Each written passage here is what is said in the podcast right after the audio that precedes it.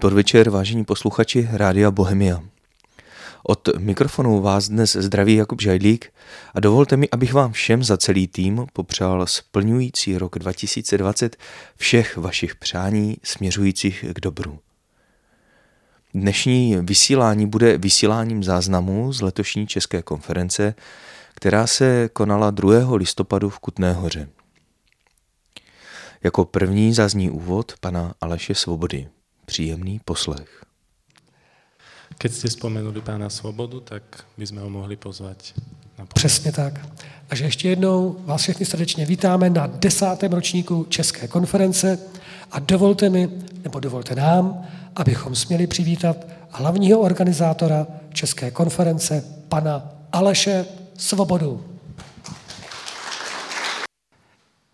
Milé dámy, ctihodní pánové, vážení hosté, vážení vystupující, milí spolupořadatelé eh, tohoto, jak už bylo zmíněno, jubilejního desátého ročníku České konference. Je to skutečně tak, to naše předsevzetí, které jsme si dali před deseti lety, se naplnilo a to, co jsme my ani možná nedoufali v těch začátcích České konference, tak je to tady, dožili jsme se roku 2019, my všichni, a i když pánové už tady zmiňovali nějaká čísla, dovolte mi, abych se dotknul takových úplně z mého pohledu souznějících čísel, eh, které jsou spojené s tím průběhem našich chystání a prožívání České konference s mnohými s vámi eh, na různých časových ročnících, které proběhly. Mám toho asi 20 stran, ale nechám si na závěr, eh, protože budu mít své hlavní vystoupení na závěr dnešního dne, tak jenom pár čísel. Od svého založení, od prvního ročníku České konference, Česká konference přežila šest českých premiérů.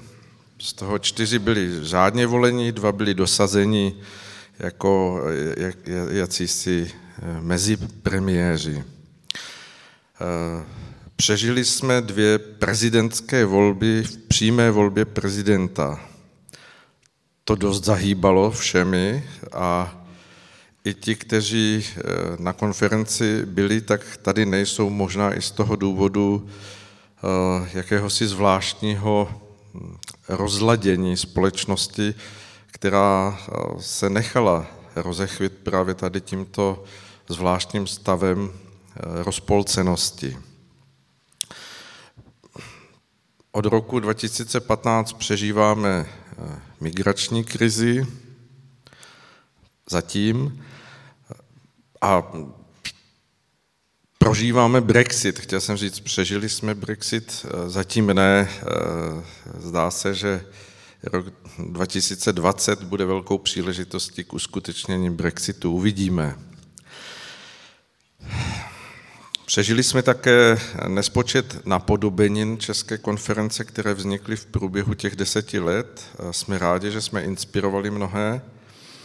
A eh, samozřejmě Eh, jsme, jsme rádi, že eh, ve společnosti v mnohých lidech touha po hledání cest a řešení věcí eh, toho obecného života se stává stále větším a větším propojovatelem mezi mnohými lidmi. Když jsem se chystal na dnešní eh, vystoupení, tak jsem si eh, prohlížel nejenom to desetiletí naspět, ale eh, všichni víte, blížíme se 30. výročí revoluce a zvláštním vedením jsem klikl na nějaký projev, který byl pronesený kdysi v tom roce 1990 Eh, velikými prognostiky tehdejšími a bylo hovořeno o tom, že za 30 let doženeme eh, západní svět, že to bude už ten čas, kdy, kdy budeme srovnatelní s tou, s tou ekonomickou a sociální rovinou západního světa. troufám si říct, nevím, jestli se mnou budete souhlasit, eh, jsem rád, že v něčem západní Evropu nedoháníme, že jsme za ní, nebo před ní, jak se to vezme z které strany.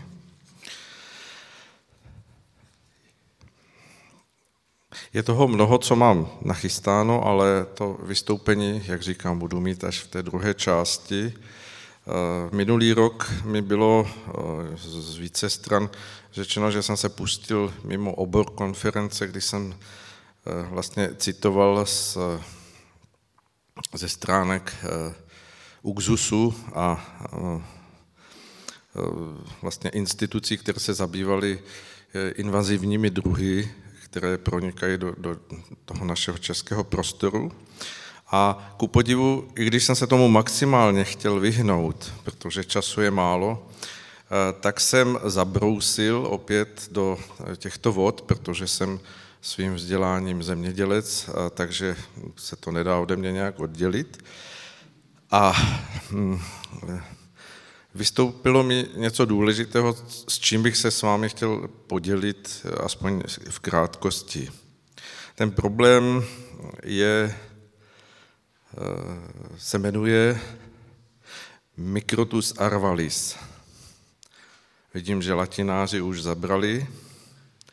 Ano, eh, je to velký problém dnešní doby, protože eh, v České republice už dlouhou dobu narůstá a dá se říct, že jsme zaplaveni hraboši.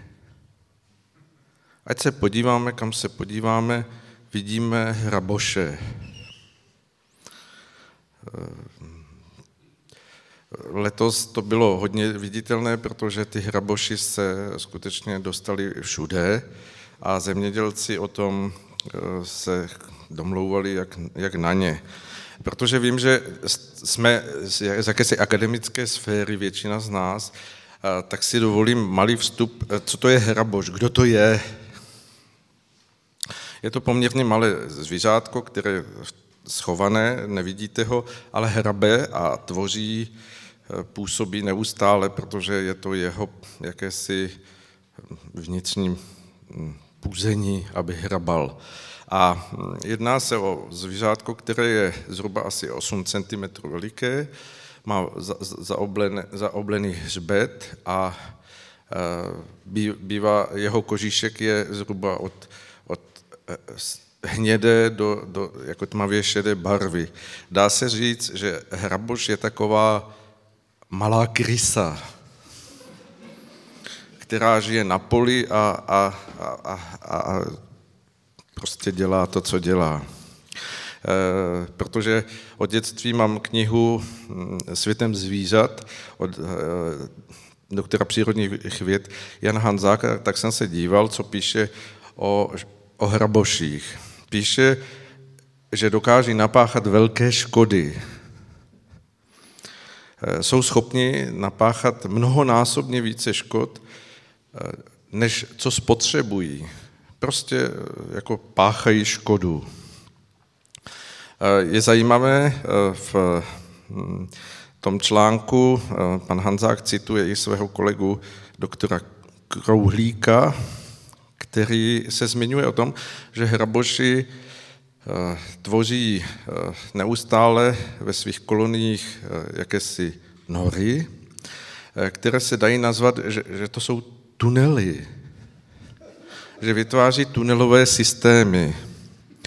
Jsou to spletě chodeb a jak se tady zmíním, protože hraboš se vyskytuje i v stepních oblastech Ruska, tak profesor Smirinov eh, z Moskevské akademie biologických věd eh, dostal na starost, sledoval eh, ve stepních prostorách hraboše a on vypozoroval, že jejich chodby nemají víceméně omezení, tudíž, že hraboši hrabou nalevo i napravo, že nerozhoduje strana kam budou hrabat.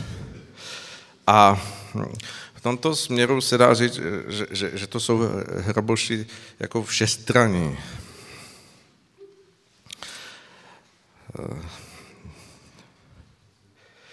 Když se zmiňuji o těch tunelích, tak, tak mi jen malou vsuvku se vlastně vybavil obrázek z mého dětství. Asi mnozí znáte kreslený seriál o Krtečkovi a,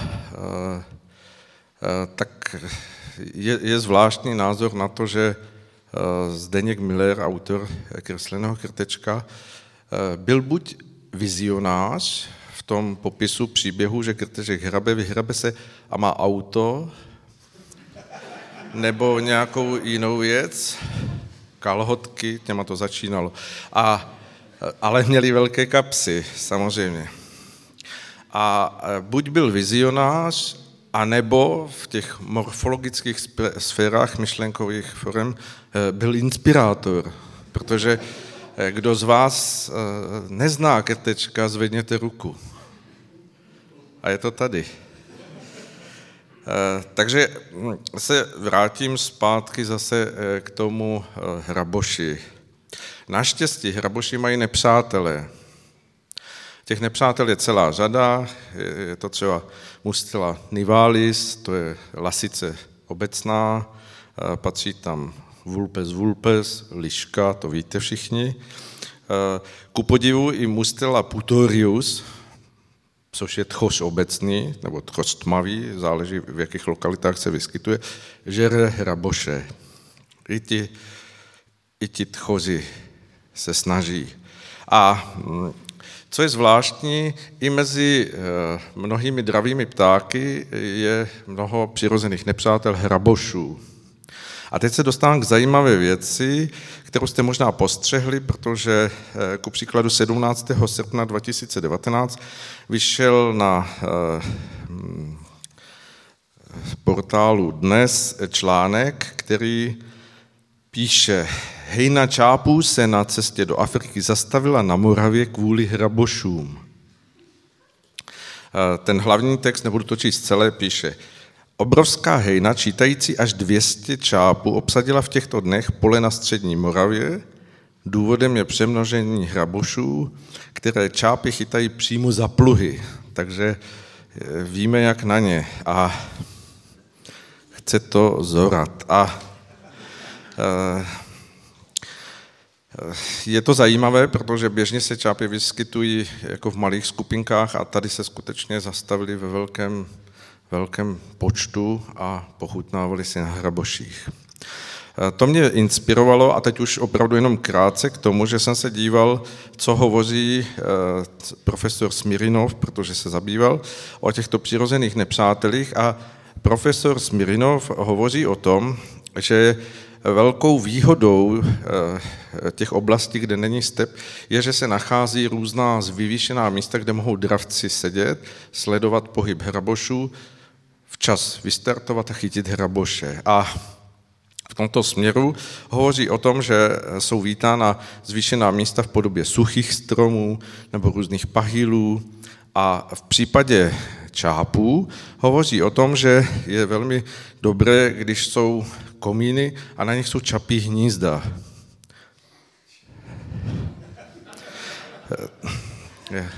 Přímo hovoří, cituji, cituji, že hm, často lze nacházet i jakousi podporu, kdy zemědělci sami vytváří příležitosti k budování takovýchto míst. Vítáno je tedy každé místo, kde lze založit buď na starém, vysloužilém komíně nové čapí hnízdo v tehdejší době bylo předmětem dokonce eh, jako úmyslného vystavování umělých čapích hnízd, což má zvláštní konotaci, že s těmi hraboši eh, v našem pojetí. Ale už se dostávám úplně na závěr, aby v tom nezůstali hraboši sami, tak sami víte, eh, máme tady i typografus, to je potvora, která žere smrky a dělá taky tunely, protože kdo jste se dívali, tak také tuneluje eh, to líko a proniká do dřeva, strom uschne a je po něm. Je to malý brouk, není vidět, ale přesto taky sežere na to, na co přijde. Těch škůdců je opravdu velmi mnoho v dnešní době, narůstají, setkáváme se s nimi. Mnozí z vás víte, že vás asi kouslo klíště. Klíště je takový tvor, který se přisají a cucá. I ty máme ve společnosti, je jich hodně. Oproti těmto škůdcům eh, se stává situace, že eh, eh, nám vymírají pilné včely. A to je opravdu varující a tím bych skončil, protože vlastně obraz, který z toho dostáváme, je to, že, že se nám množí škůdci a ti, kteří jsou pilní a prospěšní, ubývají. Tak vzhledem k tomu, že jsme na české konferenci a máme jako téma výhled eh, příštích deseti let, tak věřím, že eh, se naši přednášející eh, tohoto pohledu dotknou a že ho budou mít ve svých přednáškách, ve svém obsahu a že společně v té odpolední části při panelové diskuzi možná zkusíme najít ten přesah toho, proč se nám nedaří oslovovat ti, kteří jsou pilní a užiteční, a proč ve společnosti je stále příliš mnoho rabošů. Děkuji.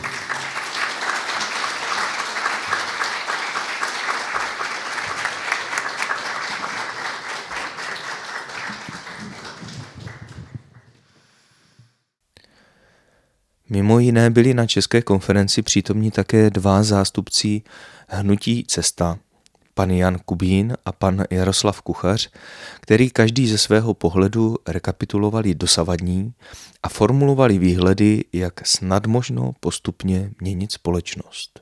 A to nám krásně nahrává, protože v tuhle tu chvíli pozvu na, pozveme na podium po sobě dva představitele Hnutí cesta, protože i oni hledají, dá se říct, v určitých proudech společně s námi, stejně jako Petr, kudy a jak dál. Protože jedna věc je, když to hledáte pro sebe a pro svoji rodinu, a pak je věc další, když to hledáte pro větší společenství lidí a ještě větší společenství lidí, ale vždycky je to spíš o té možnosti inspirovat. Nedá se to nařídit, nedá se to vynutit, můžete jenom inspirovat. A Hnutí cesta nás inspirovalo mnohokrát. Jaroslave, jestli mohu, nebo Jan? Tak Jan jako první. Dobře, tak Jane, určitě. Takže Jan Kubín. Taky, taky jeden, jeden z našich průvodců, u Jana musím teda říct, že Jan opravdu byl na prvním ročníku České konference, kde představil svůj projekt, můžu to říct jako projekt nebo vizi, pan Sofia, byla to vize? Obojí, obojí. Obojí. Takže je to taky velice velké dílo, inspirované a myslím si, že to je práce taky na celý život. Nemýlím se? Ano, přesně tak. Takže tuto chvíli už předávám slovo. Jsem velmi rád, že tady je s námi, protože opravdu od prvního ročníku Jan Kubín a následně i s Jaroslavem Kuchařem a s Nutím Cesta jsou v naší přízni a jsme přátelé a zároveň můžeme říct, že spolupracujeme. Já děkuji. Dobrý den. Ehm, já se pustím rovnou do toho povídání, doufám, že to budu umět ovládat. Takže slyšeli jsme tady spoustu myšlenek, krásných.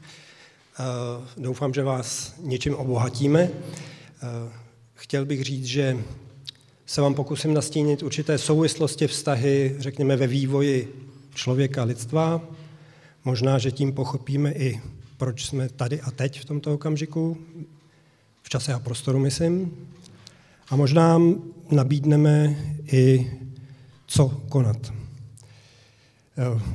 Vidíme DNA, který, která se vyne jako šroubovice, je to o uspořádanosti, několikrát tady zaznělo, jak je důležitý mít vlastně vnitřní integritu, vnitřní spolupráci, nejen v tom DNA, který vlastně jde s námi, ale vlastně člověk je jak tělo, tak emoce, tak mysl. Potřebujeme vlastně, a vyvíjí se člověk z toho důvodu, že vlastně nabírá nějaké znalosti, nabírá nějaké dovednosti a k tomu samozřejmě potřebuje zde několikrát zmíněnou lásku, ale samozřejmě i vůli.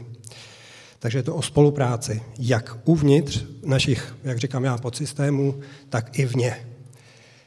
Eh, ta uspořádanost toho poznání vlastně se vyvíjela v průběhu teda dějin. Teďka budu nosit dříví do lesa, v podstatě to všichni znáte, snad tam objevíme něco nového. Eh, tak eh, původně to byla jedna věda, která se potom rozdělila v podstatě na vědu, věrouku, víceméně se přetahovaly eh, v určitých obdobích mezi sebou. Jinými slovy jsou to všechny fyzikální vědy, všechny metafyzické vědy. Já vycházím z toho, že všechno má svůj naprostý řád a logiku, že to má prostě jedny univerzální zákony, pod které to všechno vlastně spadá. Takže něco jako panlogismus, má to svoji logiku. A zároveň je tam jeden nějaký uh, původní zdroj, to znamená, řekněme, panteismus. Uh, jenom tady zmíním to, co tady zase zaznělo, uh, jak se vlastně ta znalost, ty dovednosti šíří. Řeč jsme začali používat proto, abychom se mohli dostat většímu detailu v té komunikaci. Že jo? Písmo, abychom si ukládali, tak jak tady měli kolegové napsány některé věci. Eh, tisk, knih tisk, aby se to lépe šířilo. Dneska jsme vlastně v elektronizaci nejen toho písma, ale i akustického a optického, takže obrovská, obrovské množství informací. Takže tohle to všechno, ta komunikace nás vedla k těm znalostem, k těm dovednostem. A pak, když teda nám jde o pochopení vývoje společnosti, tak já říkám, že jeden ze základních zákonů je, řekněme, zákon polarity, to znamená, že vždycky se střídá polarita, nádech, výdech, akce, reakce. To znamená, jak už jsem zmínil, věda, věrouka, byly tady období centralizace a decentralizace, království a republik. V rámci rodinných systémů tady byla patriarchát, matriarchát, dneska tady je všechno dohromady. Za chvilku řeknu proč. Vývoj kolektivního, individuálního, opět ke kolektivnímu vědomí, respektive z nevědomí do vědomí. A u nás v cestě, v cestě odpovědné společnosti, máme jako jeden z největších vlastně principů eh, princip svobody a odpovědnosti. S tím, že vlastně princip svobody a odpovědnosti je to, co člověka provází vlastně po celou dobu vývoje, jeho vývoje když se tady teďka chvilinku trošičku déle zdržím u vlastně starověku, otroctví, tak jakou svobodu a jakou odpovědnost měl otrok? Jídlo, stravu, oblečení, všechno za ně, za ně dělal otrokář. V určitém okamžiku ale vlastně se dospělo k tomu, že je možná výhodnější tomu člověku dát více svobody, ale i více odpovědnosti. Takže dáme mu pozemek, propachtujeme mu pozemek, nemusíme se už starat o to jídlo, oblečení a tak dále, to za ekonomické motivy, a odvede nám desátek. Takže člověk získal víc svobody, víc odpovědnosti, jsme v nevolnictví, pak přišla průmyslová revoluce, řekněme, teďka to velmi zjednodušuju, prosím vás, ale ta logika tam určitá je. A řekli jsme, dobrá, potřebujeme víc, aby prostě člověk migroval, aby se vzdělával a tak dále, takže mu dáme zase víc odpovědnosti, respektive více svobody, takže se může stěhovat do měst, už nemusíš být na tom poli, a, ale už nám nestačí desátek, ale odvádíme takový sedmdesátek. Jo. Nechci teďka mluvit tady do ekonomických věcí. Ale v každém případě je to v pořád o, řekněme, rostoucí svobodě a odpovědnosti toho člověka. Furt se zdokonule jak naše DNA, v rámci spirály, tak naše bytí, tak i naše společnost. A respektive pevně tomu věřím. Vysvětlím proč. Ehm, před očima máme ehm, Zodiák, ehm, Platon, který tady byl několikrát změnován, to má platonský rok, řekněme nějakých 25-26 tisíc let. To znamená, každý měsíc má, řekněme, 2000 nějaký drobný a tak, jak známe rok, roční období, tak určitě leden, pochopíme, má jiné podmínky než v létě, srpen. To znamená, když jdeme z měsíce do měsíce, i toho platonského měsíce, tak jsou tam jiné energetické podmínky, které ovlivňují všechno, co v tom zodiaku vlastně tam působí. A pod tím je i vlastně naše, naše planeta, celá galaxie, respektive celý, celý vesmír. Takže Zodiak asi je zbytečný zmiňovat v tomto okamžiku, ale chci říct si to, že například starý Egypt měl posvátného býka.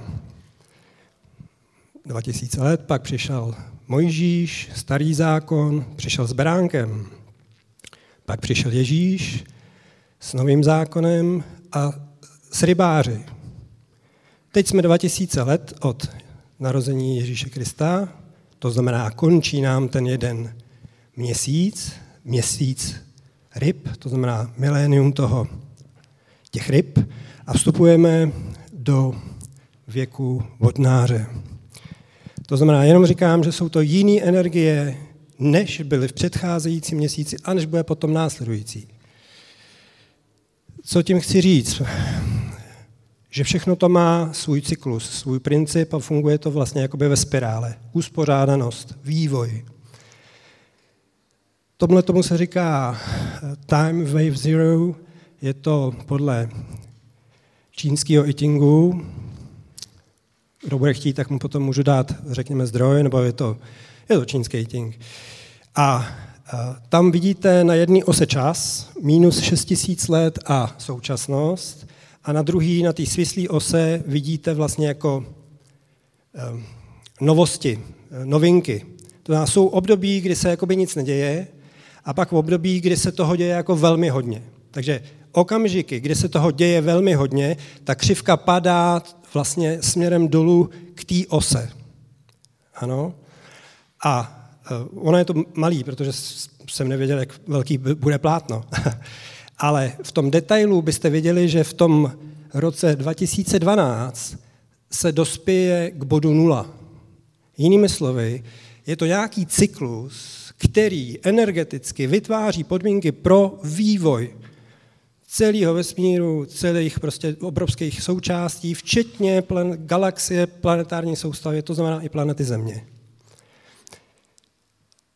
Oni, když to počítali, tak nepočítali s majským kalendářem, ale přesně se dostali do momentu roku 2012. To znamená, ono v roce 2012 opravdu došlo ke konci určitého cyklu. My jsme dneska na začátku úplně nového cyklu. A to, jak si to vlastně uděláme, takový to budeme mít. Ale eh, chci tím říct, že eh, nic nekončí, naopak všechno začíná. A eh, když budete chtít, tak dám, dám zdroj. To, že se nic neděje, to není pravda. Naopak, když se podíváme na ty fyzikální vědy, teďka nebudu tady mluvit o metafyzice, tak jsme v tom, že vlastně lineární matematika vlastně se přesouvá, dneska mluví se o eh, fraktální matematice. Ve fyzikálních vědách už to není klasická newtonovská fyzika, ale je to vlastně kvantová fyzika. Já mám pan Sofii popsanou na kvantové fyzice.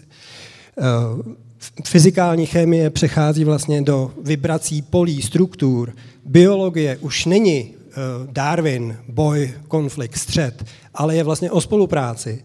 A to stejný je, že jestliže doteďka byla věda a věrouka vlastně dva jakoby oddělené, dvě oddělené sféry, které spolu nemají nic společného, tak to není pravda. Naopak, všechno je jedno, všechno má jeden zdroj, má to jeden řád, jedna pravidla, pod která to vlastně spadá. A nyní jsme v tom, že vlastně se to už i na těch vědeckých bázích vlastně začíná um, spojovat. Uh, takže to bylo to že jsme na konci a začátka, na začátku cyklu, kde se v tomto okamžiku nacházíme a teďka nabídneme, eh, já obecně, Jaroslav Kuchař, potom řekněme konkrétnějiš, to, jakým způsobem se v tomto okamžiku dále rozvíjet, zvyšovat svoji uspořádanost v sobě, v rodině, ve firmě, ve společnosti. My používáme těchto devět pravidel, kdy, nevím, jestli to přečtete, ale budu říkat. Nahoře je svoboda a odpovědnost, protože jsme cesta odpovědné společnosti. Ty musí být v dynamické rovnováze, tak jako to tady několikrát zaznělo. Protože pak, když to není v dynamické rovnováze, ta svoboda a odpovědnost, tak jsme ve sporu, v konfliktu, ve válce, v boji. Takže to je první základní princip. Druhým principem je teda, že potřebujeme spolupracovat. Ano, potřebujeme spolupracovat, abychom mohli mít tu odpovědnost A když nejsme ve spolupráci, respektive jsme, jsme v míru, v pokojný, v mírové spolupráci, tak opakem je ten boj. Abychom mohli spolupracovat, potřebujeme otevřenou a přirozenou komunikaci. Protože když jsme v konfliktu, kdy e, nemáme vyrovnanou svou odpovědnost, tak vlastně má, jsme manipulováni. Ta komunikace je blokována. Ano? Co se děje? Jak uřídíte společnost, která je v těle těch prvních třech principech v destrukci? Jedině tím, že centralizujete. To uřídíte jedině tak, že prostě máte absolutní centrální moc, kterou, kterou se to snažíte uřídit. Jiný, jiný způsob nemáte. Takže čtvrtým principem je decentralizace.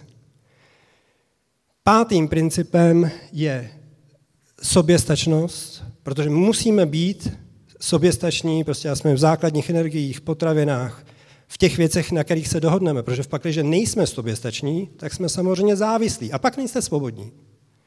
Takže to je, řekněme, prvních pět principů a další následují v podstatě v popisu našeho domova. To, kde jsme. Potřebujeme udržitelnou planetu. Potřebujeme udržitelný rozvoj našeho života, přírody. Už to tady také zaznělo. Takže udržitelnost. Další je, že se potřebujeme starat o naši minulost. Protože musíme vědět, odkud jdeme, abychom mohli vědět, kam jdeme. Když se nebudeme starat o naši minulost, což je tradice, jazyk, kultura, i ten řád, který vlastně byl dán a postupně objevujeme, to všechno je vlastně minulost, odkud jdeme. Takže se potřebujeme starat o naši minulost a dalším principem, že se potřebujeme starat o naši budoucnost. Co je budoucností společnosti? Tradiční rodina, výchova, vzdělání. Takže znovu opakuju, potřebujeme vědět, odkud jdeme, starat se o to, abychom věděli, kam jdeme. Aby jsme věděli, co konáme. A posledním principem je práva a povinnosti, jinými slovy, všechno to, co jsem doteďka říkal, je naše právo. My máme právo na svobodu, ale zároveň máme odpovědnost, respektive povinnost odpovědnosti.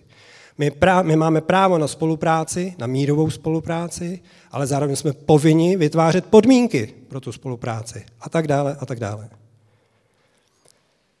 Takže těchto devět principů máme v hnutí jako takovou mantru, na základě které vlastně si myslíme, že společnost eh, může se posunout v tom kvantovém skoku, jak říkáme, do vyšší svobody a vyšší odpovědnosti. Ehm, myslím, že posledním slajdem je v podstatě to, co tady také bylo zmíněno. Důležitý je to sdílení toho poznání.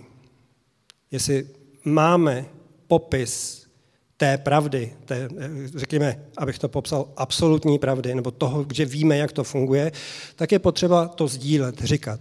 Zároveň musíme být všichni opravdoví sami sobě, protože v momentě, kdybychom hráli hru nějakou, hru, budu hrát nějakou hru doma, před šéfem v práci, jo, problém, protože ne, nedržím ani absolutní, ani svoji relativní pravdu nedržím. A samozřejmě potom je důležitý mít tu společnou pravdu, za kterou eh, budeme spolupracovat a chtít vytvořit. Takže abychom mohli tvořit, tak potřebujeme tvořit ty budoucí ctnosti, jsem si tady vypučil od kolegy Karla Kříže. Takže budoucnost jsou budoucí ctnosti. Byl jsem dostatečně stručný a rychlej? Děkuji.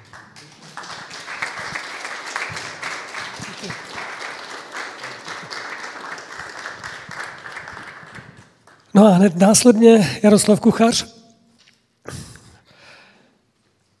Znutí cesta a samozřejmě člověk, který taky přišel ke konferenci, nevím, Jaroslave, který ročník to byl, troufám si třetí, třetí, já myslím, že třetí. Třetí od třetí už jste tady součástí, což je taky hezká cesta, mnoho vzpomínek, mnoho setkání a mnoho sdílení. Jaroslave, tak můžete navázat. Dobré odpoledne s těmi, s kterými jsem se ještě nepozdravil osobně.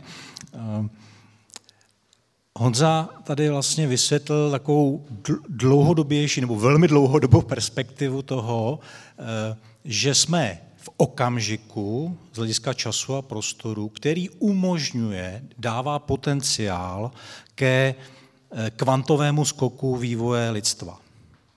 Jo? Že minimálně teda z toho pohledu, že pokud jsme teď v nějakém systému, který se dá nazvat zaměstnanecký kapitalismus, s nějakou mírou osobní svobody a s nějakou mírou osobní odpovědnosti, a víme, jak, jak to s tím v té realitě je, to tady popisovali prakticky všichni předřečníci, tak existuje příležitost v tuhle chvíli, která eh, je o tom, že můžeme se posunout o level výš. Otázka je, jestli to dokážeme, jestli jsme na to dostatečně připraveni. Eh, protože slovo politika je pro mnohé jako sprostý slovo, tak já bych jenom udělal takovou pracovní definici. Pojďme se domluvit, že teď pro nás tuto chvíli politika je společná péče o společný prostor. Cílem politiky je vytvářet podmínky pro život, pro, slu, pro spokojený, pokud možno šťastný život občanů, i když to samozřejmě z toho duchovního pohledu je trochu iluze, to si zase jako přiznejme, protože e, nejsme tady proto, aby jsme si tady užívali, jsme, nejsme tady na dovolené, nejsme tady inkarnovaní proto, aby jsme odpočívali. Naopak, máme pracovat a něco se naučit. Máme podepsány nějaké smlouvy, jak se vyvineme my sami, jak pomůžeme eh, druhým nebo společnosti. A třetí poznámka k té politice, myslím, že pan Páleš to definoval absolutně přesně, že jediným pokrokem je vlastně to, jak se proměňuje, proměňujeme my jako lidé. Jo? Všechno ostatní jsou jenom ty e, obezličky a takový to oscilace kolem nějakého bodu. Takže jestliže skutečná politika má něco vytvořit, tak vytvořit podmínky pro to, aby lidský duch, lidská duše mohla růst a postupně se navracet teda zpátky ke zdroji. Takže to je jenom jako na úvod. A teď už teda budu konkrétní. Eh, tři otázky. Jestliže jsme na konci cyklu, tak je otázka, co se vlastně děje na konci cyklu, eh, jak projdeme nějakým tím bodem, tou krajní mezí, někdo by třeba řekl smrtí a znovu zrozením, a jaká je vlastně nová naděje pro tu cestu. Jo. Ještě než se začnu, dostanu do většího detailu, tak bych chtěl upozornit na pana Miroslava Bártu, což je egyptolog, který napsal úžasný, úžasnou knihu, on jich napsal několik, je takhle tlustá, možná stačí, když se podíváte na video, jeho nějaký na YouTube, jich je spousta. A jedna z nejzákladnějších myšlenek, kterou tam říká, je, že civilizace kolabují na těch faktorech, které byly zdrojem jejich růstu. Což je jako velmi zajímavý poznání, protože on studoval, teď jestli se nepletu, 40 různých kolapsů civilizací a zobecnil ty důvody. A tohle je jeden, jeden z těch závěrů. A e, když si uvědomíme, na čem vyrostla naše civilizace, euroatlantická, řekněme, tak e, jsou to, jsou to dva motory. Je to zastupitelská demokracie ale pan Pále šel do, do velkých hloubky, když o tom mluvil dneska dopoledne, tak on vlastně říkal, že zatím je ta, ta ochota jako vážit si života, ty hodnoty, hodnoty svobody a odpovědnosti, které tím vlastně vyrostly. To byl ten skutečný důvod, ale ta zastupitelská demokracie byl vnější aspekt jako, nebo vnější struktura, která to umožnila naplnit. A druhý motor, ekonomická svoboda. To vypadá úžasně, ale v tomto smyslu je tady jeden velmi hluboko zakopaný háček nebo princip, který nejde nijak obejít. A ten způsobuje dnešní stav společnosti. Víte, co to je? Je to princip boje. Protože i zastupitelská demokracie, i ekonomická svoboda jsou udělány v tuhle chvíli tak, že nevytvářejí podmínky pro spolupráci, ale naopak podporují boj. Vidíme to na všem. Eh, pan Staněk tady mluvil hodinu o, o, o všem, jako, a kdybychom jednu, kdybychom si jeho přednášku znovu pustili, tak bychom tam všude viděli ten boj, o všem, co tam mluvil. Jo? Takže eh, když ale jste v boji, tak, tak, tak vlastně potřebujete sílu, potřebujete vliv. Důsledkem toho je centralizace. A Jestliže dneska Evropská unie má rozpočet 150 miliard euro jako, jako orgán ale eh, víte, že tady padaly ty korupce na úrovni 4 bilionů že jo, a takovýhle čísla, tak si, tak si uvědomíme důsledky té centralizace. Kdo z vás četl Lisabonskou smlouvu? Jo? Kdo, kdo z vás je schopen jako kontrolovat to, co se tam děje v tom Bruselu či ve Strasburku? Jo? To je důsledek centralizace. A a když se, když se děje teda jako to, že, že ta společnost jako postupně se centralizuje a ten, ten, kdo má v ruce tu moc, tak potřebuje tu společnost regulovat, aby se chovala podle jeho, podle jeho. A v okamžiku, kdy začnete přeregulovávat tu společnost, tak samozřejmě ta společnost se brání. Je, je, to je na samostatnou přednášku, je to velmi zajímavý téma, já se těším na to, až to zpracuju, už to mám v hlavě několik měsíců. A jenom malý příklad. Všichni se shodneme, že má smysl jezdit vpravo. To aspoň v kontinentální Evropě, jo? v Anglii se domluvili jinak, ale eh, to, a všichni to dodržujeme. Jo? Jestli znáte někoho, kdo to nedržuje, tak asi patří jinam, že už, už ho neznáte. Jo? Ale ne všichni už dodržují třeba uh, rychlost uh, v některých místech konkrétních, protože je to zbytečná regulace, která není funkční. Jo? Takže v okamžiku, kdy přeregulováváte, tak těm, kdo regulujete, vytváříte energetický problémy. Ty lidi musí, nebo skupiny musí vynakládat zbytečně moc energie na to, aby fungovaly. Příkladem je třeba EET. Ale musíme dál. Eh, co to znamená, znamenalo konkrétně v podmínkách České republiky, neboli jako pohled z české kotliny? Nejdřív si podívejme, co jsme zažili od roku 89 v prvním desetiletí. Eh, zažili jsme si privatizaci, mysleli jsme si teda, já budu mluvit za sebe, já jsem si myslel, že hurá, jako konečně, konečně jsme zvenku a jsme v té nové společnosti. Byl jsem v takový té naivitě toho Fukuyamy, eh, který napsal jako konec, konec dějin, že jo, a teď už všechno bude růžový a krásný, tak v této iluzi někteří z nás žili docela dlouho, já teda jsem patřil mezi ně. Přiznávám bez mučení. Ale už první signály byly jako divný, že jo? ta privatizace probíhala bez legislativního krytí, to znamená rozkrádalo se, bylo to jasný. Pak proběhl sarajevský atentát a končilo to krachem IPB, která jenom, jenom tahle jedna banka nás stála jako daňový poplatníky 100 miliard korun. Eh, když se v 90. letech rozkradlo všechno, co bylo hotové a hmotné, tak se začaly okrádat další skupiny. Možná to je náhoda, ale spíš ne a na náhody taky nevěřím. Exekuční mafie hned po roce 2000 začala fungovat. Nový zákon, privatizace exekutorů a tyhle ty všechny věci. Další desítky miliard korun ročně. A insolvenční mafie následovala za chvíli a ty začaly ukrádat podnikatele. Vytvořil se na zakázku insolvenční zákon, který umožňoval v zásadě beztrestně, když se spojil soudce, státní zástupce a nějaký mafián, tak byli schopni prostě vykrást firmu bohatou za pár měsíců. Jo? 2010, Budíček, volby Budíček, to říkám, to, to si pamatujete, to byl Paroubek, Paroubek Topolánek, Věci veřejné se dostaly najednou nad 5% jako nový subjekt. Jak to dopadlo, všichni víme, a pak už to byl poměrně jízda po prudku, řekněme.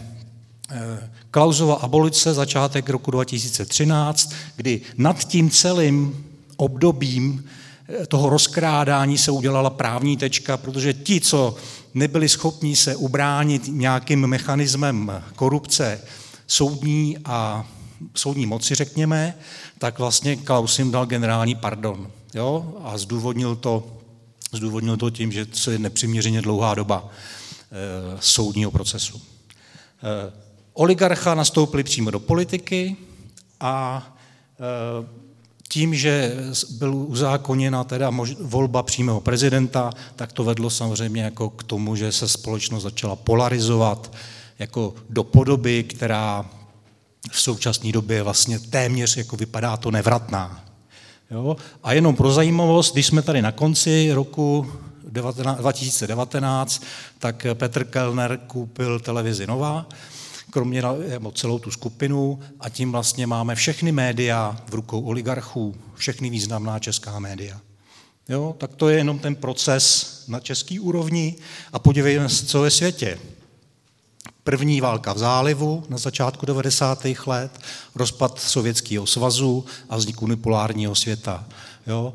Na konci toho desetiletí humanitární bombardování, tři týdny po to, co jsme, co jsme vstoupili do NATO, vláda dostala dvě hodiny na to, aby rozhodla, jestli eh, před, eh, přes český území můžou lítat bombardéry. Ona zrovna zasedala, což ty američani nevěděli, ale eh, to rozhodnutí popsal Ivan David na svém blogu Nová republika, doporučuji přečtení. Je to velmi zajímavé, jak to probíhalo.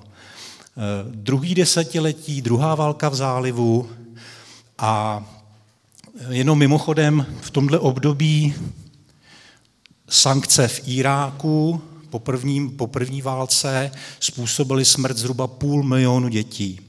Jo, existuje video, kde, kde se novinářka ptá Medline, Medline, Medle, já to neřeknu to jméno, Albrightový, eh, co na to říká. Ona říká, jo, no, to, to je prostě nutný zlo, to, to, to prostě tak muselo být, jako ta cena stála za to. Za půl milionu mrtvých dětí.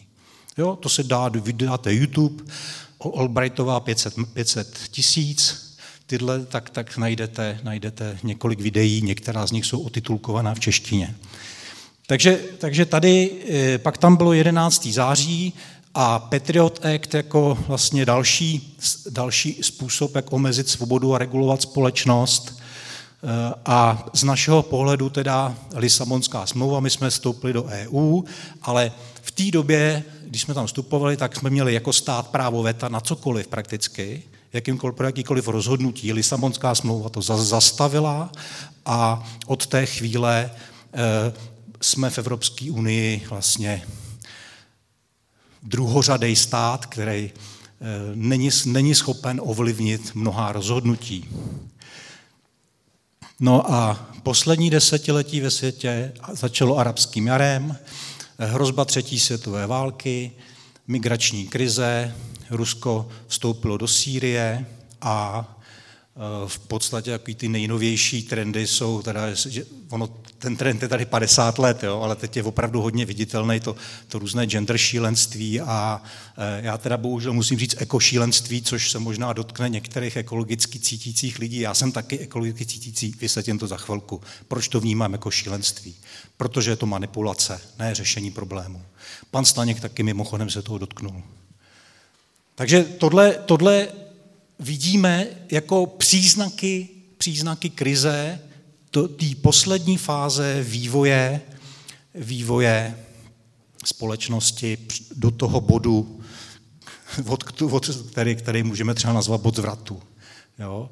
Jinak, když to zobecníme, tak ten mechanismus je pořád stejný a funguje vlastně po dobu té takzvané kaliugy těch posledních 6 tisíc let, vlastně stejným mechanismem. Vždycky, vždycky, když po nějakým zvratu se dostane k moci nová garnitura, tak to začíná běžnou korupcí, kterou ani nebudu popisovat, to asi všichni tušíme, co to je. Pokračuje to systémovou korupcí, že určité zlotřílí elity, eh, které jsou pořád ještě postižitelné soudní mocí, tak se snaží, snaží ale ovlivňovat už ty rozhodnutí, začnou manipulovat média a finální fází, ve které se nacházíme, jakási totalita, jo, kde dojde k propojení politický, ekonomický, mediální moci, ale taky státních úředníků, justice, armády a tajných služeb. Jo? To znamená, celý ten konglomerát moci se spojí a je řízen. Jo? Důsledkem samozřejmě je, že mizí střední třída, protože to je to ochuzování, vlastně, že ti superbohatí versus chudí, jo? represe nepohodlný státních aparátem, v mnoha státech se to projevuje jako agresivní zahraniční politika, která je prosazovaná v zájmu korporací.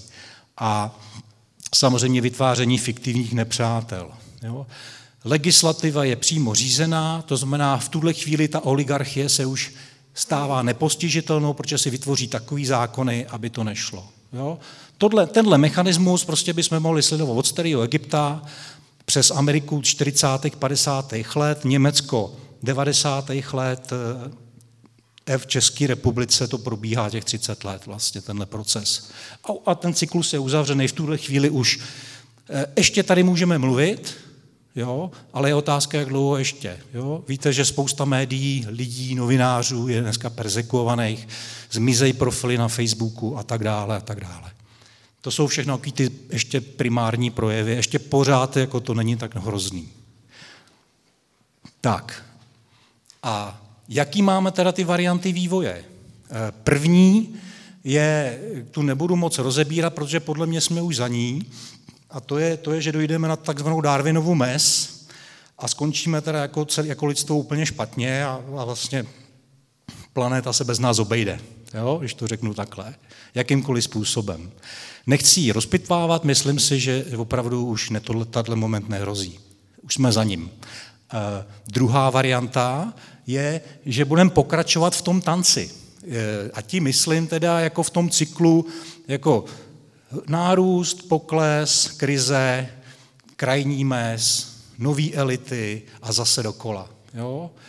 Uh, tím, že máme tu technologii, kterou dřívější civilizace neměly, tak samozřejmě tady hrozí to, co zase popisoval pan Staněk, a to je to, že ta technologie bude použitá jako k opravdu plný kontrole lidí na celé planetě, protože dřív to technologie neumožňovala. Jo? Lidi, vemte si, že e, měli samostatný, měli statky, jo? Prostě uživili se sami, bylo to přirozený.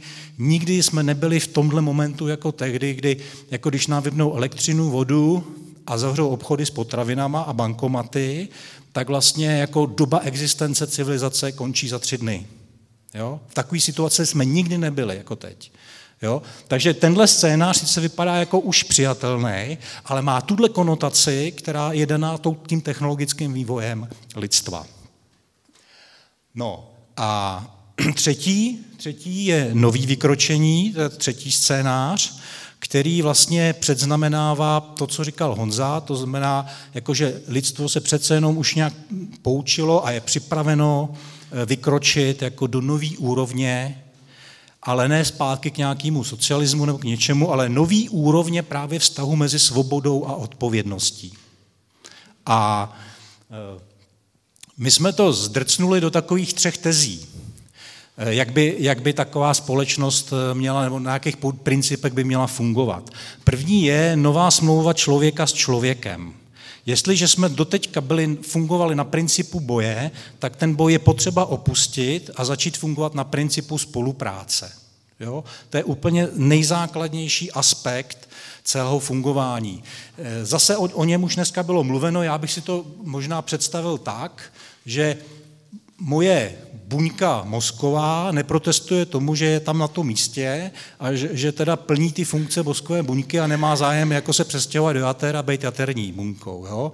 E, celý ten systém jeho těla zajistí, aby každá buňka dostala dostatek kyslíku a plnila tu odpovědnost, kterou má, to znamená plní tu funkci, každá buňka mého těla plní tu funkci, pro které jako, jako vznikla. A pokud eh, nějaká buňka řekne, že to nechce dělat, tak tomu se v medicíně říká rakovina. Jo, jenom aby jsme si uvědomili pojmy. Druhá, druhá věc je nová smlouva, nebo druhý obsah je nová smlouva člověka s přírodou. Tady se vracím k té ekologii, jako aby jsme nepůsobili jako nějak neekolo, ne, ne, jako lidé, kteří se nezajímají o přírodu. Naopak, Jo? Všechno, co říkáme, má vždycky ekologický základ a v podstatě eh, je postavený na principu, že se k živý přírodě chováme jako k živým bytostem, který mají svá práva. Jo? A dětem předáváme svý prostřed, přírodní prostředí v lepším nebo aspoň v stejném stavu, eh, v jakým jsme ho převzali. To, je, to, jsou, to, to jsou ty principy. A pak je tady nová smlouva. V tomhle případě to smlouva není úplně na místě, eh, spíš závazek vůči Bohu. Eh, a to je, to je vlastně závazek spočívá v tom, jako být ochoten poznávat ten řád, ten přirozený řád, řád univerza, boží řád, jak chcete, a chovat se čím dál tím víc podle něj, podle úrovně svého poznání. Jo? To si myslíme, že jsou klíčové atributy nové společnosti. Pokud tyhle ty atributy nebudou naplněný, tak v podstatě je to nějaká verze, i kdyby byly na chvíli, tak se stupno, která bude mít zase sestupnou spirálu do té společnosti, ve které jsme teď. zopakuju slide, který má, který už říkal Honza. Eh, já bych chtěl říct, jenom vím, že to je teda malý, že to nepřečtete, protože jsem viděl, že to tam taky nepřečtu. Tady nahoře je svoboda a odpovědnost. My jsme v roce 90 měli na výběr, jestli půjdeme po červený proti směru hodinových ručiček, anebo po směru. Eh, my jsme si vybrali v 90. letech, nebo naše nové elity si vybrali, že půjdou cestou svoboda bez odpovědnosti, protože chtěli moc a vliv. Jo?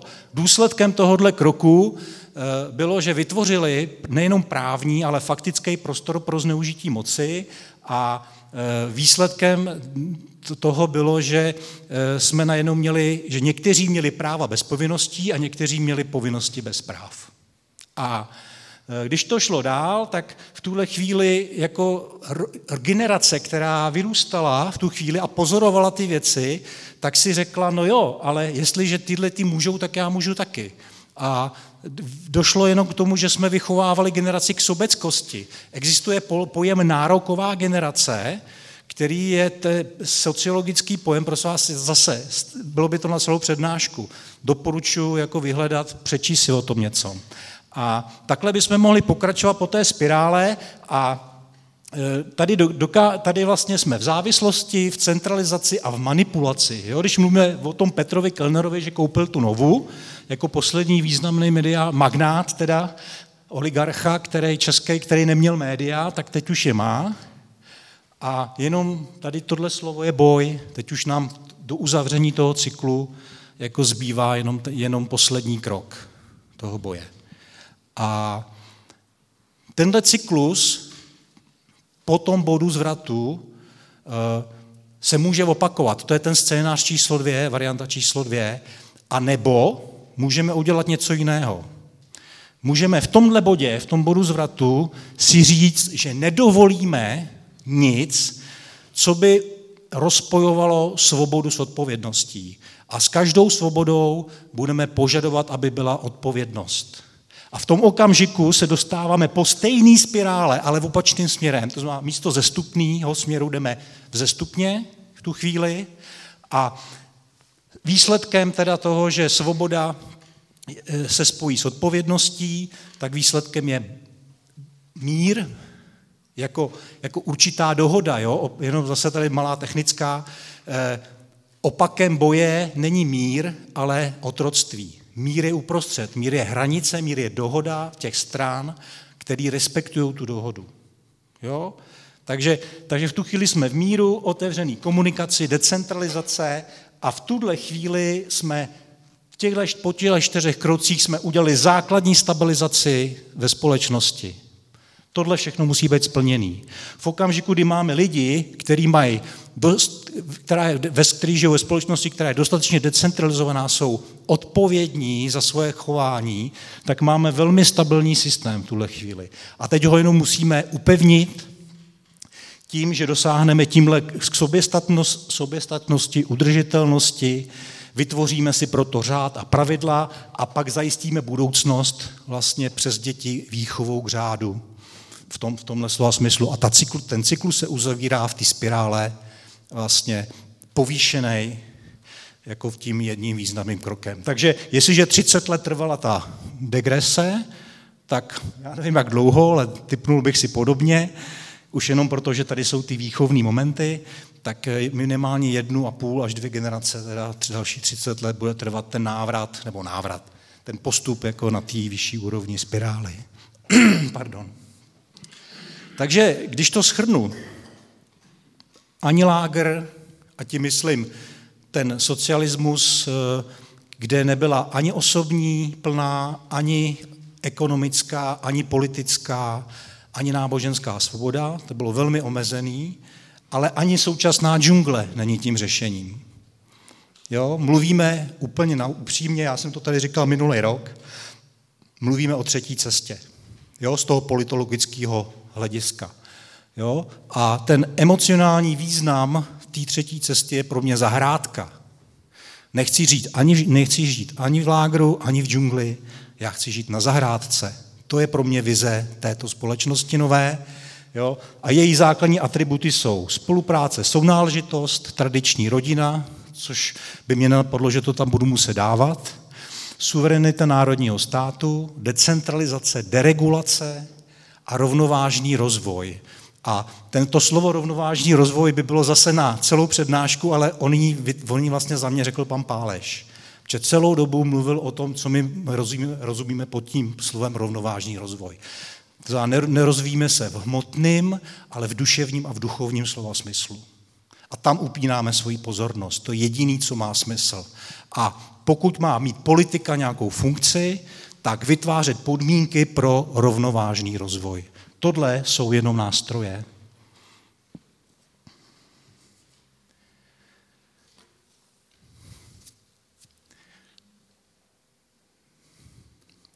Vy to nepřečtete, že jo? Je to, já jsem chtěl mlčet teď a nechat to na vás působit, protože eh, vlastně jako poděkování České konferenci. Eh, protože s pány se samozřejmě, jak sami říkali, hodně povídáme, diskutujeme a vím, že eh, často je to ta diskuze také o tom, jestli to, co děláme, má smysl, protože nevidíme vlastně ten výsledek zatím. Ujišťujeme se vzájemně, že eh, žádná energie se ve vesmíru nestratí. Fyzici samozřejmě říkají, hele, existuje entropie, jo, tak to nebudu rozebírat, ale eh, já věřím v to, že to, co Česká konference dělá, a vnímám to jako opravdu tímto vlastně skládám poklonu, tak má hluboký smysl a ty zase tý semínka, který teď vyrůstají, tak jednou budou mít ty plody. A ty plody nebudou za deset let, ale ty budou za dalších deset let, budou dřív, budou za dva, tři roky. To já jsem o tom bytostně přesvědčený. Tak já, já to jenom, jenom přečtu. Jo? Jestli, je to proroctví z 9. září 2013, které, které přijala Cindy Jacobson na konvokaci všech národů v Jeruzalémě. Je to zkrácená verze. Jo? Bůh říká, chystám se ještě jednou přinést reformaci do Evropy. Reformaci jako návrat k božímu slovu. Podívejte se na Českou republiku. Chystám se, že tam zahájím velké hnutí. To hnutí, které přijde, bude odvážné hnutí těch, kteří budou psát o pravdě a to bude přinášet svobodu lidem. Stejně tak, jako jsem pomazal Jana Husa, tak dám ještě jednou pomazání lidem České republiky. A tak teď už to je vůbec nečitelný. Eh, neptej se, co může udělat tvá zem pro tebe. Ptej se, co ty můžeš udělat pro svoji zem. To řekl John Fitzgerald Kennedy v inauguračním, v inauguračním projevu, ale já si myslím, že to je myšlenka a základní koncept a a chování mužů a žen České konference, za, čem, za to jsem teda hluboce skláním a děkuju.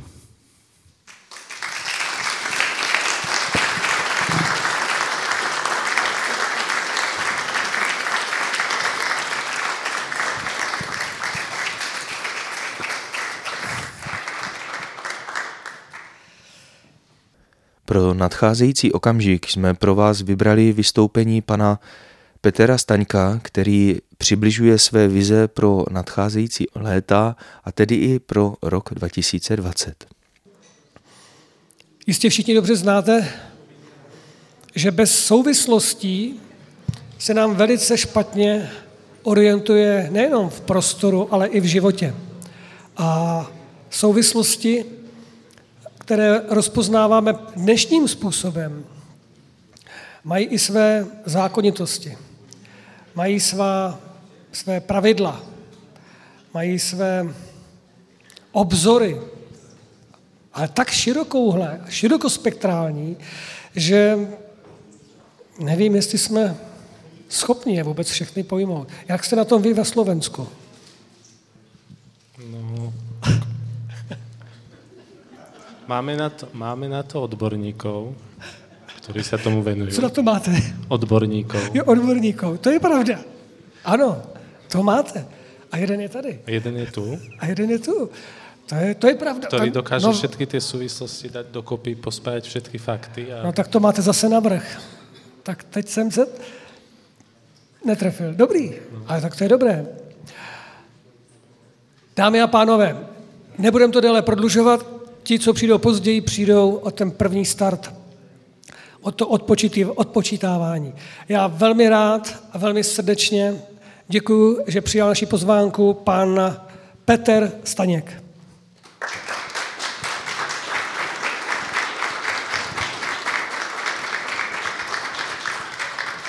Než vám předám mikrofon, protože je mi jasné, že pak to bude jedna velká jízda. A vy jste člověk, který narodil se na Moravě, teď žijete na Slovensku, přednášíte v Čechách.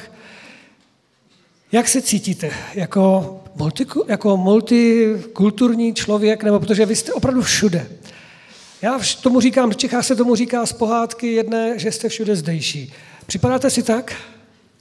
Já řeknu, no, skutečně jsem všude zdejší. Já jsem z Brna, aby to bylo zřejmé, tedy jsem Moravák narozením, pak žijí na Slovensku, jsou Slovák, pak přednáším na českých univerzitách, čili jsem taky Čech. Abych neurazil, bylo mi vyčeno, že nespomínám moravské země a Slesko, takže je vzpomínám. A z tohoto hlediska skutečně eh, řekl bych, jsem pouze člověk, který se pokouší dát většině lidí informace k zamýšlení. Nemusíte souhlasit, nemusíte se na to vázat, zkuste pouze přemýšlet. Fyziologové by vám řekli, že přemýšlení bolí, protože při myšlení spalujete cukr a když cukr není v neurálních systémech, tak vás to bolí. Ale zkuste i naprotivá téhle zkušenosti přemýšlet.